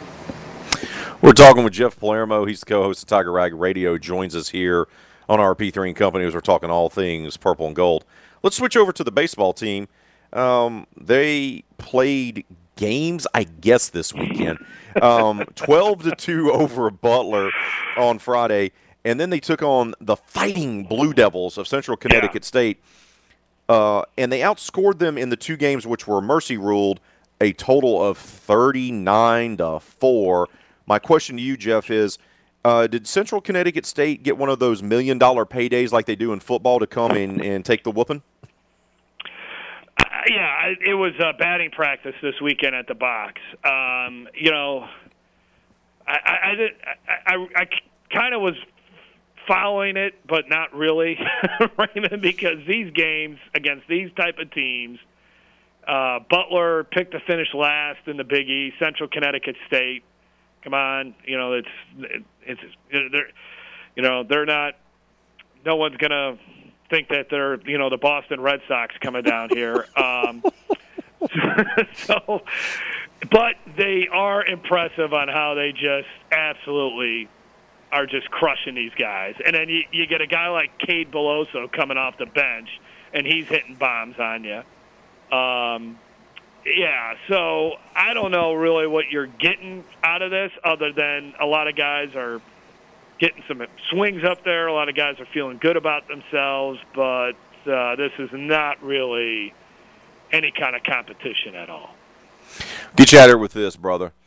Um, look, I, I think the NFL Combine is one of the more overrated events that uh, we tend to cover, that we tend to talk about. But uh, there was a lot of buzz in all the uh, worst ways possible about Kayshon Boutte's performance at the Combine. Slow 40 yard dash, didn't do some other things really well. A lot of people uh, that turned their heads for all the wrong reasons. Um, do you still believe Kayshon Boutte is going to be a first round draft pick, or do you think he's going to be a second day guy? Yeah, I don't think he's going to be a first round pick. I mean, a, a four five in the forty. Um, I'm sure NFL teams have a better idea on why he just suddenly left the LSU program uh, before the bowl game. Obviously, there, there's rumors out there on why he had, why he did. Um, you got to wonder where, you know, just where he's at right now. You know, um, a guy that uh, ended up having two surgeries, a guy that still might not be fully healthy. Uh, what kind of distractions are there off the field? He obviously recently became a father. Um, that uh, obviously could be, play a role into this. Um, but yeah, it's um, it's not good for Kayshon. He's got. Uh, uh, he, I mean, I, I guess uh, we'll, we'll see. Maybe he can perform a little bit better at the, at LSU's pro day, which I think is going to be at the end of the month here, and maybe maybe that will improve him. But I, I really worry a little bit about his NFL future in general. You know, I think that's the that's got to be a concern. Jeff, appreciate your time as always, brother. Keep up the tremendous work with Tiger Rag Radio, and we'll talk to you next Monday, bud. Enjoy your week. All right, man. Sounds good. Thanks, Raymond. You too. This is RP3 and Company on the game. 1037 Lafayette and 1041 Lake Charles, Southwest Louisiana's sports station. Your home for the LSU Tigers and Houston Astros. RP3 grew up dreaming of one day playing right field for the Atlanta Braves, just like his hero, Dale Murphy. I wanted to grow up and be Dale Murphy. Little Raymond, though, wasn't quite the caliber of athlete of his childhood hero, as his lone highlights as a ball player were being beamed twice in the head. That actually explains a lot. Back to more RP3 and Company on the game. 1037 Lafayette and 1041 Lake Charles, Southwest Louisiana's sports station.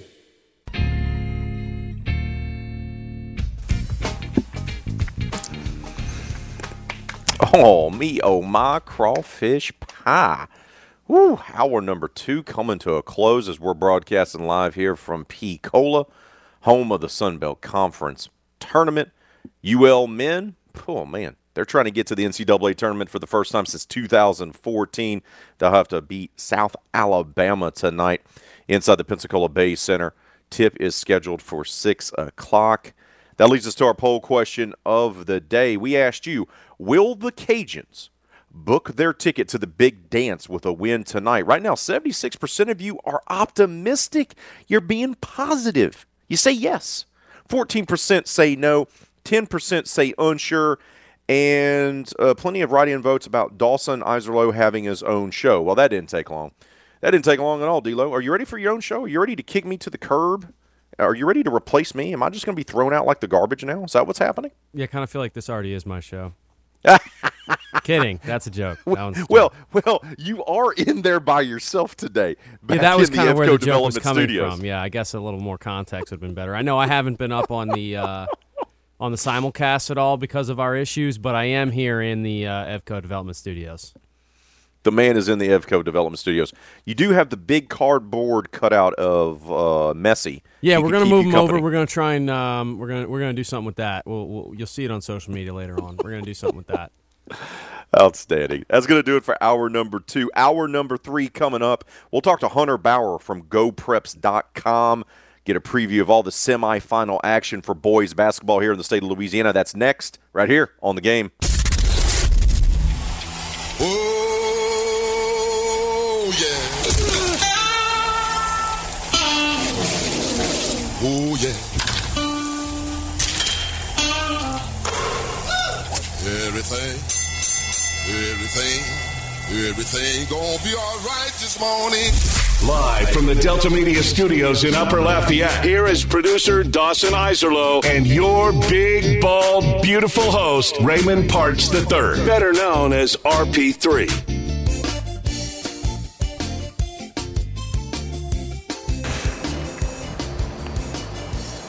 Oh, me, oh, my crawfish pie. Welcome back to RP3 and Company 803 on this glorious Monday morning. The Louisiana Raging Cajuns will be taking on the South Alabama Jaguars this evening, right down the road from where I'm at here in Pensacola at the Pensacola Bay Center. Tip is set for 6 o'clock. Winner of that tilt between the Jaguars and the Cajuns gets to go to the NCAA tournament. Cajuns trying to get there for the first time since 2014.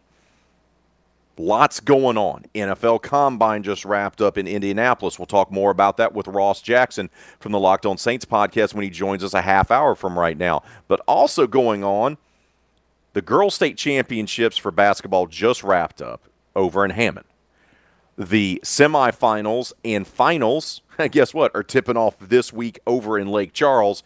And to give us a preview about what's going to be happening with the boys is the man behind GoPreps.com, the most trusted source for high school sports information here in the state of Louisiana. Hunter Bauer joins us. Hunter, good morning to you, brother. How are you, my friend? Hey Raymond, thanks for having me on. I uh, I don't know. I feel like I'm pulling double duty with this week with the uh, Southland Conference tournament going on over here, as well as the uh, the boys March Madness. But uh, it's, it's basketball galore over in Lake Charles. But uh, that's the way we like it. A lot of action going on. The man has a small one at home and feels like he needs to be doing multiple jobs. Like you don't got enough on your plate with the little one, too, brother. That's, that's You- right. You're right. All right, man, let's get right to it. The uh, event nicknamed Marsh Madness, which um, I'm still, I don't know. I don't know how I feel about it, and it's been almost 10 years. But let's get right to it. Let's start with Division One non-select semifinals. Nish, New Iberia Senior High, they've been one of the surprise teams of the season. Their head coach formerly coached the Breaux Bridge Tigers, led them to a state championship on the hardwood a few years ago. They're the one seed. They got tested in the regional round, gutted out a one point win over East Ascension, but they defeated North Shore fairly easily. They're going to be taking on Walker in the semifinals this week there at Burton Coliseum. What do you make of Nish, bud? I, you know, I think this is certainly the year that uh, they can they can finally get over that hurdle and, uh, and get into the state title game. And you know, Walker's always been a, a good opponent to go up against in the uh, in in the basketball tournament. Uh, but you know, when you got really good athletes uh, like uh, Wayne Boucher, I hope I'm saying that right. But I mean, Gruss 11 boards per game. You know, just really, really great athletes that can go out there on the floor and uh, and, and get it for for New Iberia.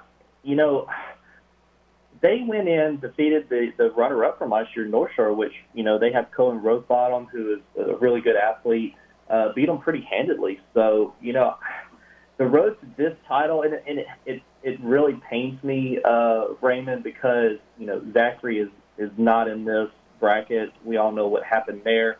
Uh, but you would have loved to seen how a New Iberia or a Ponchatoula or a Ruston would have gone up against the Zachary. But I mean, just goes to show you we're going to get a new champion this year, and it's going to be uh, they're going to earn it. They really are. The Division One non-select semifinals. The other one being, of course, Ponchatoula versus Ruston. That should be a good game. The three-two matchup. That won't be until Thursday, the last day of the semifinals. Let's go over to Division Two non-select. Wossman taking on Bossier. That's a 1 4 matchup in one semifinal. And then Carroll and Iowa, 2 3 matchup in the other semifinals. All chalk there in the Division Two non select. Who do you like there, Hunter? A lot of people are talking about this uh, potential Wossman Carroll uh, matchup in the finals, but I tell you what, you need to watch out for the uh, Iowa Yellow Jackets. Uh, Coach Rob Melanson has got uh, these Jackets rolling. Um, got into the quarterfinals last year, came up just a bit short. Uh, I always got the tools. Um, they have a uh, a uh, uh, junior guard, uh, Deshaun Caesar, uh, averaging 24 points per game, but they also have two other uh, guards averaging 14 points per game as well. They've just been rolling. Uh, you can't take away anything from Carroll and Wossman. They're always in the mix this late in the season, in the postseason, uh, as well as Bossier. Bossier went to the state title game last year.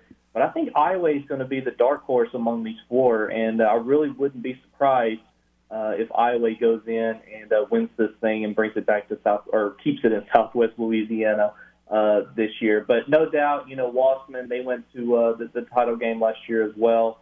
Um, it's going to be interesting to see a lot of basketball. Uh, a lot of great basketball teams in this uh, non-select Division Two uh, any one of them can win it, but look for Iowa to make some shocks around the world. Moving on to Division Three non-select, it's chalk just like Division Two is. Number one seed Port Allen's going to be taking on number four seed Patterson in one semifinal, and then the other semifinal, number three seed Winfield versus number two seed French Settlement. Chalk just like the other bracket. How do you like this one? Yeah, you know, you got to look at Port Allen, uh, defending state champions coming in number one seed. Uh, you know, pretty much handled all their opponents so far, uh, going up against a, a good Patterson squad. But you know, Winfield has also been one of those teams that has just uh, kind of flown under the radar. They're tw- they were 23 and four coming into the playoffs. Uh, you know, I like how Hunter. I like how a team that's 23 and four is under the radar. I, I, I like that. And, I mean, know, but but but in that bracket. Those, it's the truth, right? In that bracket, it's the truth. Yeah, and it, and the thing about it, Raymond, is, is it's so weird because that Central Louisiana area, I, feel like they're always under the radar, just because really no one ever really talks about them up until you know this time of the year. And Winfield has four of their five starters averaging uh, double scoring figures, and uh, you know I think they're just a team. It's almost like a team of destiny. Uh, they just gone through, and uh, you know they beat a good Richwood team in the quarterfinals uh, beat a good, uh, usually a good Rose Pine team in, in one of the opening rounds. So, uh, but you got to get past Port Allen. Port Allen's really good. Again, defending state champions coming back to try to reclaim their crown or try to keep their crown. Uh, but look for Winfield to make some noise in this bracket. We're talking with Hunter Bauer. He's the editor and owner of GoPreps.com. He joins us here in RP3 and Company. All right, bud, let's go to Division Four non-select. East Feliciana is the one seed, but they're taking on a perennial team that's always in the mix. It's right there in our backyard, North Central, there in St. Landry Parish. Uh, what kind of chance do you give North Central, and who do you like there in this bracket? Yeah, you know North Central, just that team that's always uh, always in the mix. It's, it's crazy seeing them as a four seed. Usually they're you know one of the top two seeds. Uh, but you know, they, they still got Devion Laverne, who who is uh, a really good hand for them, and uh, you know, I don't know. This is one of this is where it gets weird in the new divisions with a one A going up against a two A school. You know, East Feliciana has actually has done pretty well um, in this bracket in multiple sports. So it's going to be interesting to see how North Central can can uh, handle uh, uh, the two A numbers uh, which I think would make a, a title win even sweeter because on the other side you got White Castle and Franklin. Franklin being a 2A school. Um, so if you can get a 1A and a 2A school together in the state championship and, and get the 1A over the 2A, uh, definitely would be a, a pretty cool, a pretty cool thing. Um, but you know, again, never count out North Central, defend the state champions as well. Uh, I think their chances are pretty good going in. Let's head over to the select side, and I want to start with Division One once again, it's a lot of chalk in these brackets this year with the way they restructured things. Scotlandville is your one seed. They're taking on Huntington, the four seed, in one semifinal match there at Burton Coliseum. And the other one, Catholic of Baton Rouge, the three seed, taking on the Fighting Danny Broussards. That's right, the two seed. St. Thomas More, the Cougars. That'll be Wednesday night at 8 o'clock. What do you like? Who do you like in this bracket? And do you think STM has a chance to win the whole thing? I really think they do. You know, Scotlandville uh, as the number one seed, they're they're going to be tough to beat. But I will say this: uh, you know, even though Huntington's a traditional uh, public school, I think they're going to give Scotlandville uh, some trouble in that semifinal game. Huntington's a really good basketball school. Uh, went up against uh, Southwood over there in their neck of the woods, had a really tight game. But uh, that those are two really really traditional power uh, powerhouses in basketball.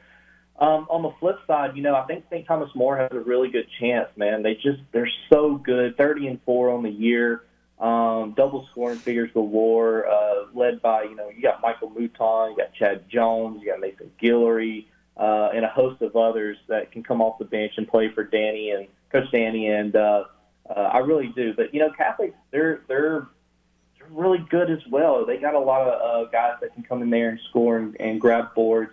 Uh, I really like that matchup, though. I think that's going to be a really good matchup for people to go watch. It's an 8 o'clock game, uh, so I think you're going to have a good crowd there. It's going to be a great atmosphere. Uh, this Division One bracket, it's going to be interesting to watch, see how it plays out. I'd love to see like a Huntington Catholic, bat- I mean a Huntington St. Thomas More uh, matchup. This would be a unique matchup in that bracket. Uh, would make for uh, for good talk amongst the state. We'll get you out of with this one, brother. I want to go to Division Three because in Division Three is the lowest seeded team of any of the boys teams that made it to the semifinals. The only double digit seed to make it to the semifinals, and it's one in our backyard. Catholic High of New Iberia, the 10 seed, they make it to the state semifinals for the first time in program history, and they did so by taking down number seven seed St. Charles in a low scoring affair and then upsetting number two seed Metairie Park Country Day. Whew. Great season for the Panthers down in New Iberia. Can they take down the three seed Calvary Baptist, though? I think it's going to be tough. I really do. Calvary Baptist, again, they're also a team that uh, I think this is their year. They've they've come up short the last couple years in a row. Um, you know, they are really determined to get there to the state title game and, and win it, uh, which is going to be tough because you have to go up against, uh, you know, I think, you know, Newman's going to uh, advance to the finals. They're just so loaded and talented again this year. But this is why they call it March Madness, Raymond. This is uh, you just never know. Uh, you know, Catholic's one of those teams that seems like they're a team of destiny as well. Um, beat a good St. Charles team, upset Country Day uh, on the road. Uh, so you know, neutral neutral site, um, 4:45 p.m. game. You just never know. It, it may be the right right timing, but uh, Calvary Baptist they they really are. They're they're a talented team. They're loaded. Uh, they're led by uh, Rondé Hill, who averages 16 points a game, six assists. So um, you know it won't be easy, but again, like I said, March Madness. Uh, it's that time of year, upsets happen, and uh, Cinderella happens, Team of Destiny happens. Never can count them out. Hunter, appreciate the time as always, brother. Keep up the tremendous work you're doing there with GoPreps.com. It's my go-to place when it comes to high school sports and information, brother. Uh, and try to get you some rest. I know it's going to be a busy week, my friend. We'll talk to you soon. Sounds good, Randy. Y'all stay safe down there. This is RP3 and Company on the game. 1037 Lafayette and 1041 Lake Charles, Southwest Louisiana's sports station. Your home for the LSU Tigers and Houston Astros.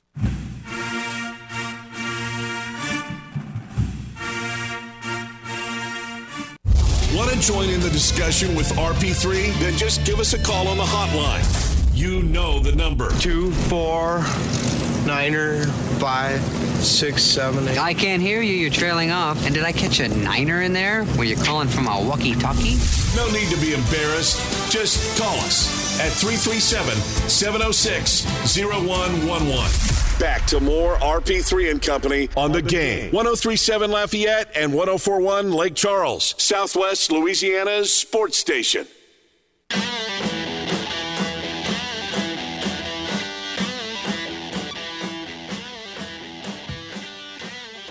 I'm thankful for this week. We, you know, we encountered things have been going great for us, and uh, we encountered a lot of adversity, and we got exposed. I got exposed. We got exposed as a team, and and uh, how we handled it and stayed together throughout the week uh, speaks volumes to uh, how tough we are mentally, how how together those boys are, and that we're a good team.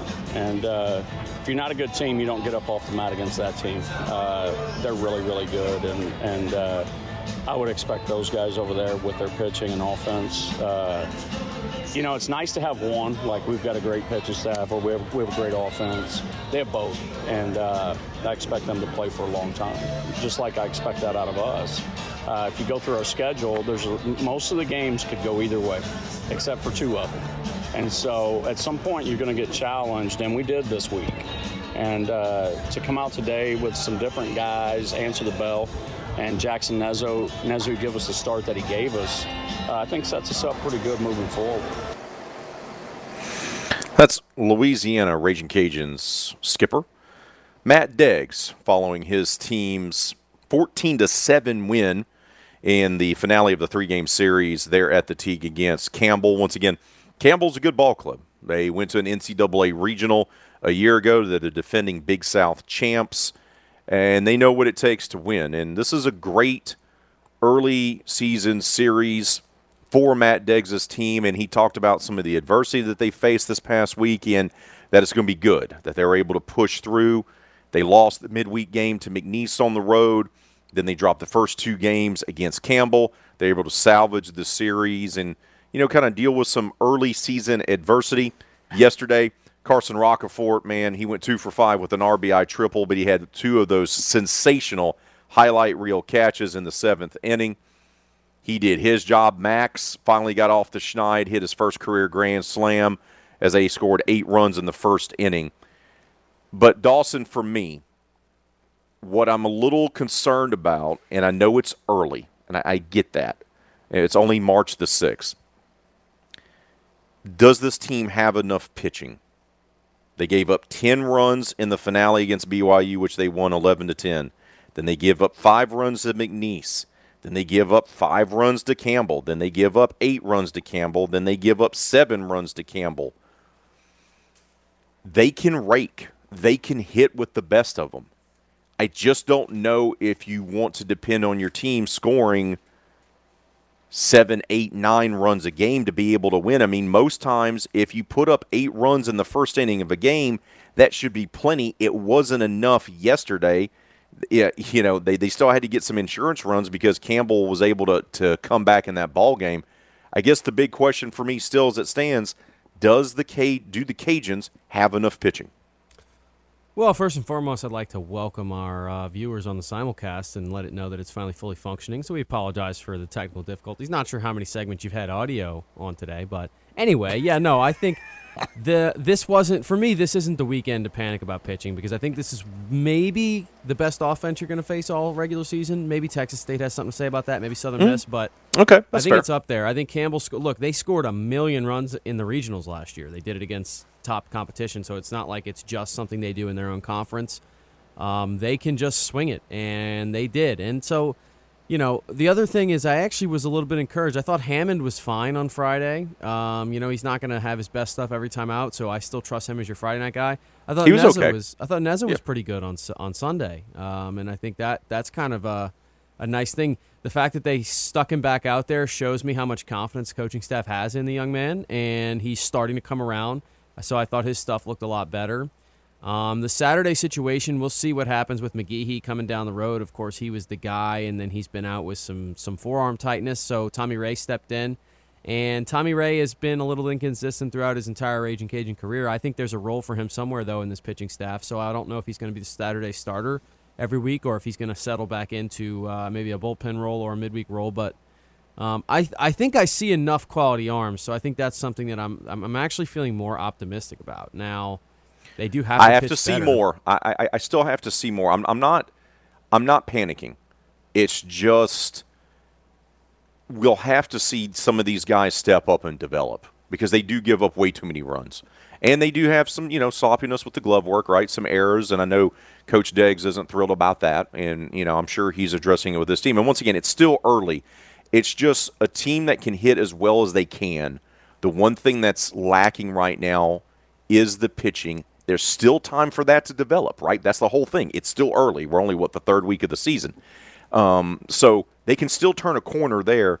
But they're going to have to have some guys kind of improve, and you, you just can't you know, average giving up, you know, six six runs a game. You, you just can't if you want to achieve everything that they want to achieve, and that's you know, win a conference tournament and get back to an NCAA regional. Let's switch over to the softball team. Texas is a ranked opponent, and the Longhorn Invitational ended up with the Cajuns beating the teams we expected them to beat, and they lost to the ranked opponents. It's early for them as well. Gerry Glasgow's team, they're two and seven now against teams ranked in the top 25, and one of those wins came against the 25, the 25th ranked team in the country at the time, UCF. I know it's early, but the pitching situation for the Cajun softball program also is something that I'm paying attention to as well whether it's Landry or Schorman or whoever it may be. It doesn't seem solidified just yet, Dawson. Once again, it's early, right? They started their season a week before the baseball team did, but and I understand they're playing top competition. I get that as well, but they're not going to have many more opportunities facing anyone that is ranked. Um, We'll have to see the latest rankings to see if this uh, the Bubly Invitational that they're going to go play in this coming weekend uh, down in Florida when they're going to take on the likes of Rutgers in Florida, if any of them are going to be ranked. But what do you make of the pitching and some of the struggles that we're seeing from the Raging Cajun softball softball team against good competition?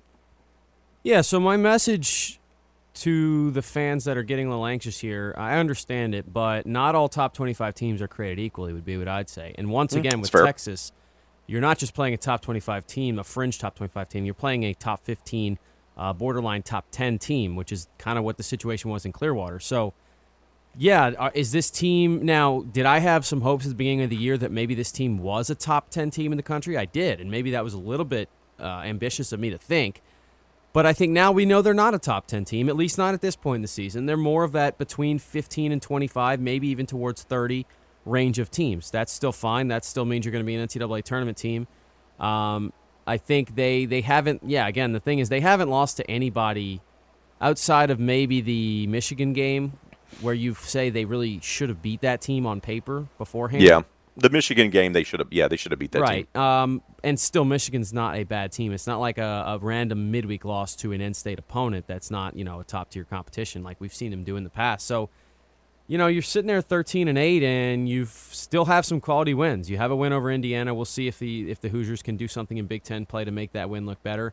You have the big win over UCF on the road. You have a win over LSU. You have a win over Ole Miss. So, like at the same time, yeah, you have some losses on your on your schedule here uh, maybe more so than you expected to have at this point. But you still have some really quality wins, and you are going to play a couple more really good teams. Rutgers twice and Florida twice should be a great test. Um, and remember, down the stretch, they still play Baylor and Texas A&M in a Correct. couple of midweek games later on. They still have a couple more games against McNeese, who we expect at the very least to kind of be an RPI booster. We think the Cowboys will probably do pretty well in Southland Conference play. So you still have a lot in front of you. The pitching thing, you know, I'll get back to that because that was your original question. Um, yeah, it's concerning. I, I think Sam's been a little disappointing for me to this point. Now she's got plenty of time to get things figured out. Megan has seemed like more of the ace to this point. She didn't have a great, uh, you know, start against Texas over the weekend. I'm still waiting to see Kandra Lamb kind of come into her own a little bit, have a little bit more of a bigger role too, because you know, Glasgow's he's talked about it a little bit. He hasn't really given us a core, you know, a concrete answer. He's kind of said it's all been matchup dependent and they like where she is and they like the role. They think she's pitched well. He just hasn't. Yeah, I'm surprised her. we haven't seen more from Lamb, right? And I know he, like he said, it's about matchup and matchups and everything like that. But she's, you know, not pitched as much as I thought she would. Um, so look, look once again, Dawson. We got plenty of time. They have some time to figure this out. They still have A&M. They still have Baylor.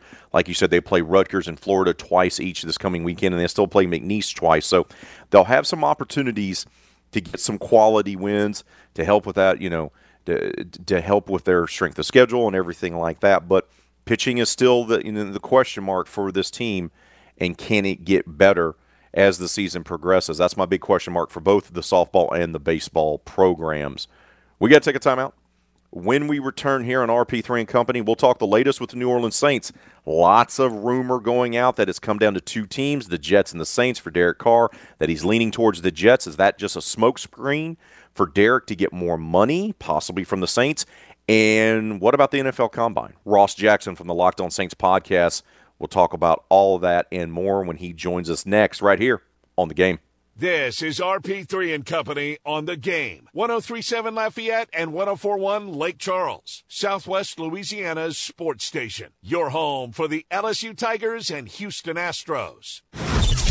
RP3 is known across Acadiana as a master of the English language.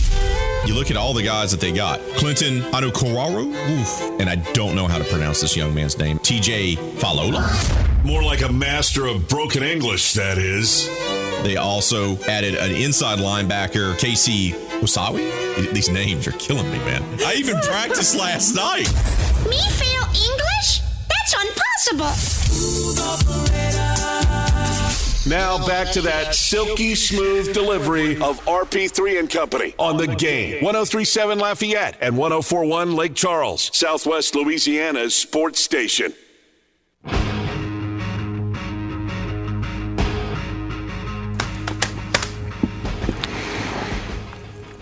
Welcome back to RP3 and Company as we broadcast live from Pensacola, just a few miles down the road from the Pensacola Bay Center, home of the Sun Belt Conference tournament. The Raging Cajun men will take on the South Alabama Jaguars tonight. Six o'clock is tip. Winner goes to the NCAA tournament. Of course, while we're here, Dawson Iserloh, soon to be producer extraordinaire, is back there inside the Evco Development Studios in Upper Lafayette. And right now it's time for us to welcome on our third and final guest on today's RP3 and Company. He's the host of the Locked On Saints podcast. He's also a man that does it all. He's Mr. Positivity. And hopefully he's going to give Saints fans some good news about Derek Carr. Ross Jackson joins us now. Ross, good morning to you, brother. How are you, my friend? Hey, buddy, doing great, doing great. Uh, glad to be back in the uh, great and warm city of, of New Orleans because uh, Indy almost got me, man. Indy almost got me. it was cold. It Indy cold, almost bro. got him, he says. I want to get to the combine, uh, but I want to start with Derek Carr. Lots of reports out there that says this basically came down to two teams now the New York Jets and the New Orleans Saints. Some say that he's leaning towards the Jets, but others speculate that it could just be a smokescreen for him to negotiate more money. Where do we stand on Derek Carr, and how do you feel about his chances of signing with the New Orleans Saints?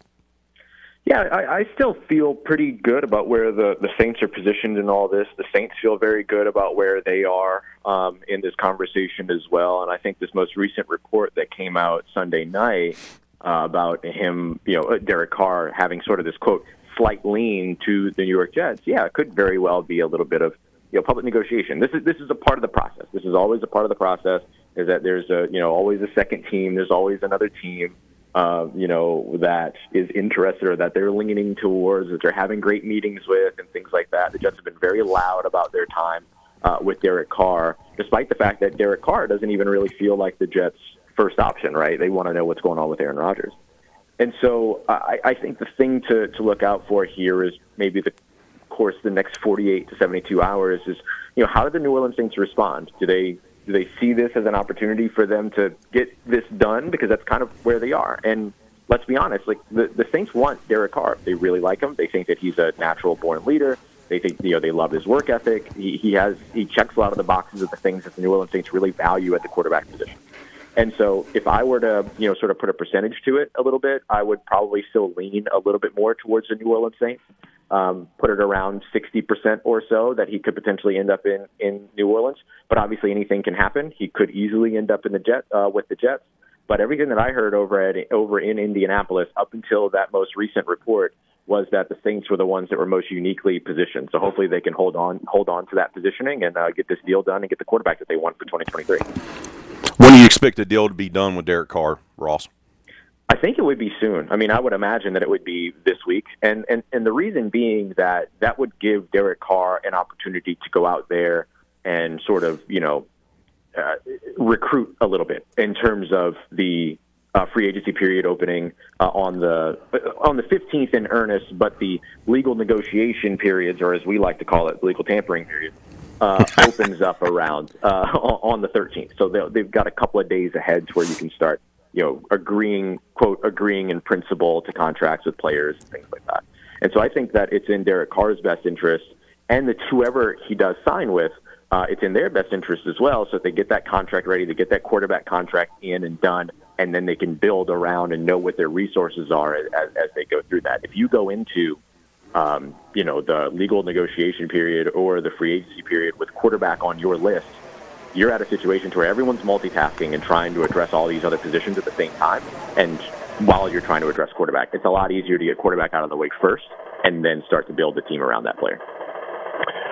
Besides the Derek Carr situation and whether he's going to go to the Jets or to the Saints, I know quarterback was a big topic of discussion at the NFL Combine, and no one really did themselves more of a favor, right, than Anthony Richardson. Oh, Look, oh, for sure, Ross. I I'll start off with this before I give my take. Did his combine performance has that vaulted Anthony Richardson from a top ten pick to possibly the first quarterback taken in the draft? I don't think he'll be the first quarterback taken in the draft. He lacks what what what he doesn't lack in athleticism, size, all those other things. He lacks pretty substantially when it comes to accuracy and the ability to throw an on-target pass. And that's a big thing for NFL teams. So I think that NFL teams very likely, depending upon who falls in love with them now, now that's the big thing. You know, we expect the Chicago Bears to potentially move out of pick one. Uh, very likely that would be the Houston Texans moving up from two to one to make sure nobody jumps them for their top quarterback who is is more likely Bryce Young. So I still think Bryce Young is the first quarterback off the board here. But honestly, if the right team jumps, if the Carolina Panthers jump, if somebody like that ends up getting up to the top, then maybe maybe a guy like Anthony Richardson does go off the board first. But if the scenarios play out the way that we expect them to, and for the Houston Texans to possibly be making the first quarterback selection, then I would still expect that to probably be Bryce Young off the board to, to start. But Anthony Richardson certainly helped himself with that fantastic combine performance freak of nature. And yeah. a lot of folks were making the comparables I saw on social media, comparing his height, weight, hand size, all the measurables that you do there at the combine to Cam Newton. And I, I, I asked people earlier on the show to let's pump the brakes there. And mm-hmm. this isn't a knock on Anthony, but I remember watching Cam Newton dominate college football. I remember him mm-hmm. beating LSU and Alabama filled with NFL guys on their roster. I remember him winning the Heisman. I remember him winning the national championship. He put together one of the greatest dominant seasons we've ever seen by a quarterback in modern college football history. I watch Anthony Richardson struggle to throw passes against Vanderbilt. Yep. So I, I, I get it. He's got all the stuff you can't teach, right? You can't coach size, strength, athletic ability. You can coach the other things.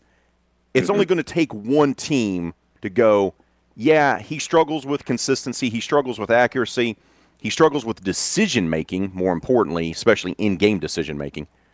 But I can fix him, we can fix him, and we can get a guy that's going to be an MVP candidate. That's all it takes, right?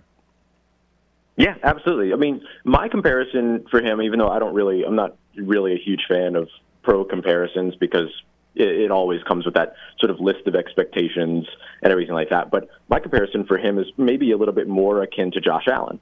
Um, Josh Allen didn't necessarily dominate throughout college. Um, he had, you know, a fantastic arm and he had a lot of things that, you know, people liked about him when he was playing at Wyoming, but he was playing against lesser competition. He didn't necessarily dominate that lesser competition. He stood out, don't get me wrong. Uh, but, you know, he wasn't, he wasn't a Cam Newton, right?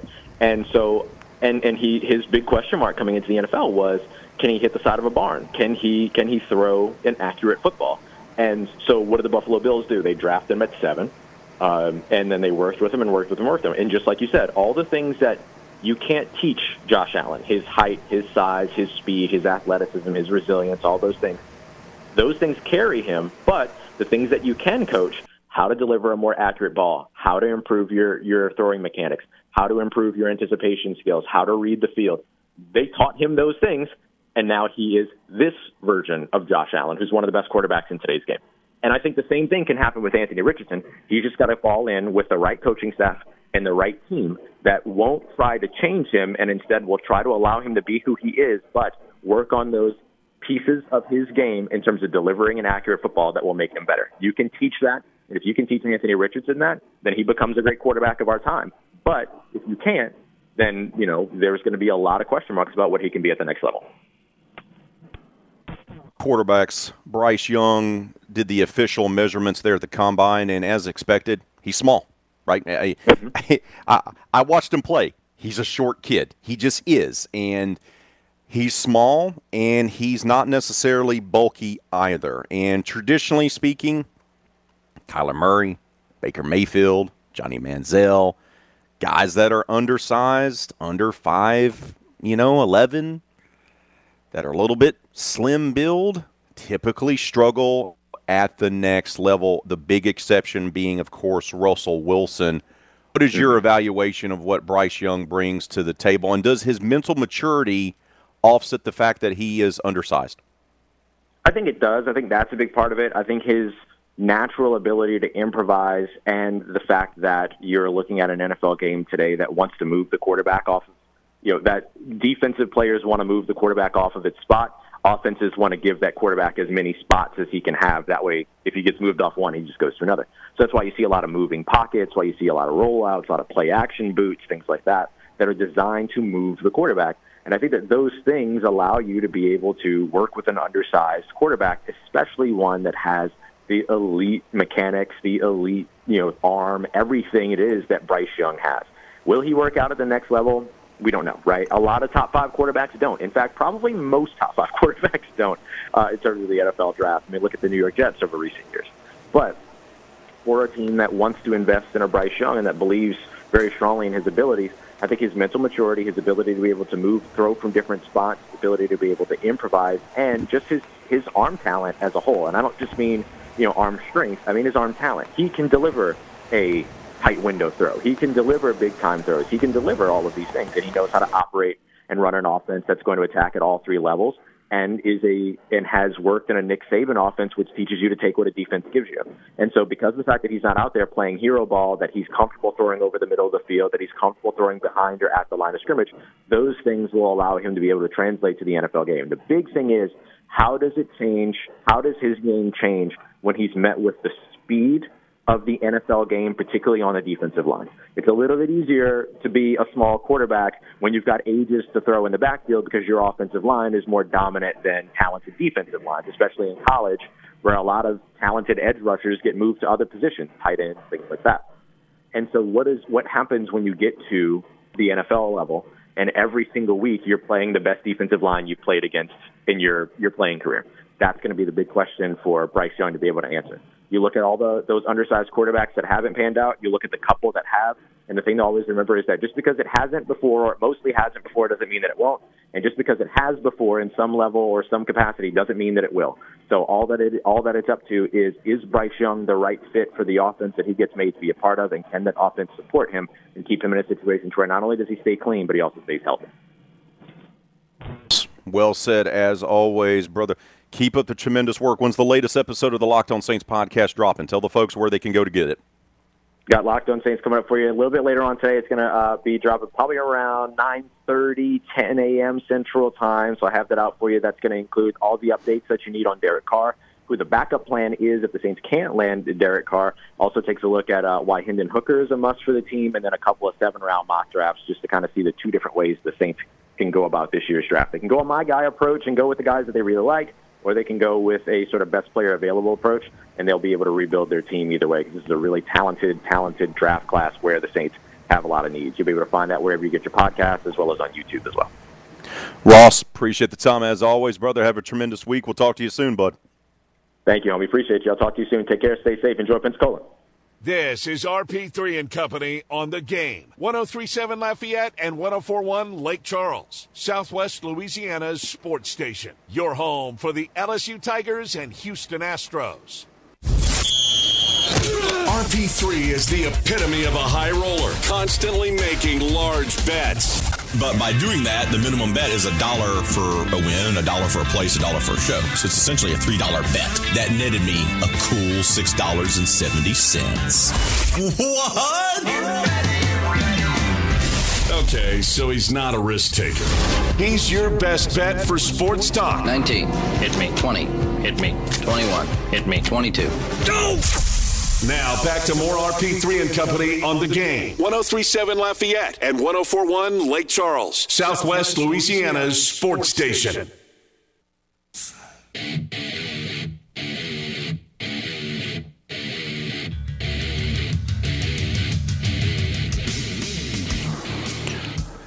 Oh, man, what a show. Great way to start off the week. And uh, we're here in Pensacola, of course, because the Raging Cajuns are taking on the Jaguars of South Alabama in the Sun Belt Conference Tournament Championship game tonight. 6 o'clock will be tip right down the road from us at the Pensacola Bay Center. Winner, guess what? Gets to go to the NCAA tournament. Bob Marlin's team's trying to get there for the first time since 2014. We got you covered with all the coverage. We got a gallery with videos and photos that uh, what's been going on the last couple days here in Pensacola. That's up for you. You can go check it out on our Facebook page, and of course, go check out all the original content. I'm going to have my latest edition of RP3's Three Things. It's about tonight's title game for the Sun Belt. You have to go check that out on our YouTube channel. Once again, go subscribe at the Game Louisiana. That's at the Game Louisiana for all the great stuff that we post, all the original content. It will be up there, including my latest RP3's Three Things. It'll be the three keys to victory tonight for the Raging Cajuns. That'll be up in a few hours on our YouTube channel. Poll question of the day Will the Cajuns book their ticket to the big dance with a win tonight? 75% of you say yes, 14% say no, 11% say unsure. Want to thank our guest, Jeff Palermo from Tiger Rag Radio, Hunter Bauer from GoPreps.com, and of course, Ross Jackson from the Locked On Saints podcast for the producer Dyson Iserlow back there in the Evco Development Studios in Upper Lafayette. He killed it today, as he does every day. I'm Raymond Partsch III. We'll do it all again tomorrow, 6 to 9. But until then, be safe out there, be kind to one another. Kevin Foote and Footnotes, live from Pensacola, is up next, right here on the game.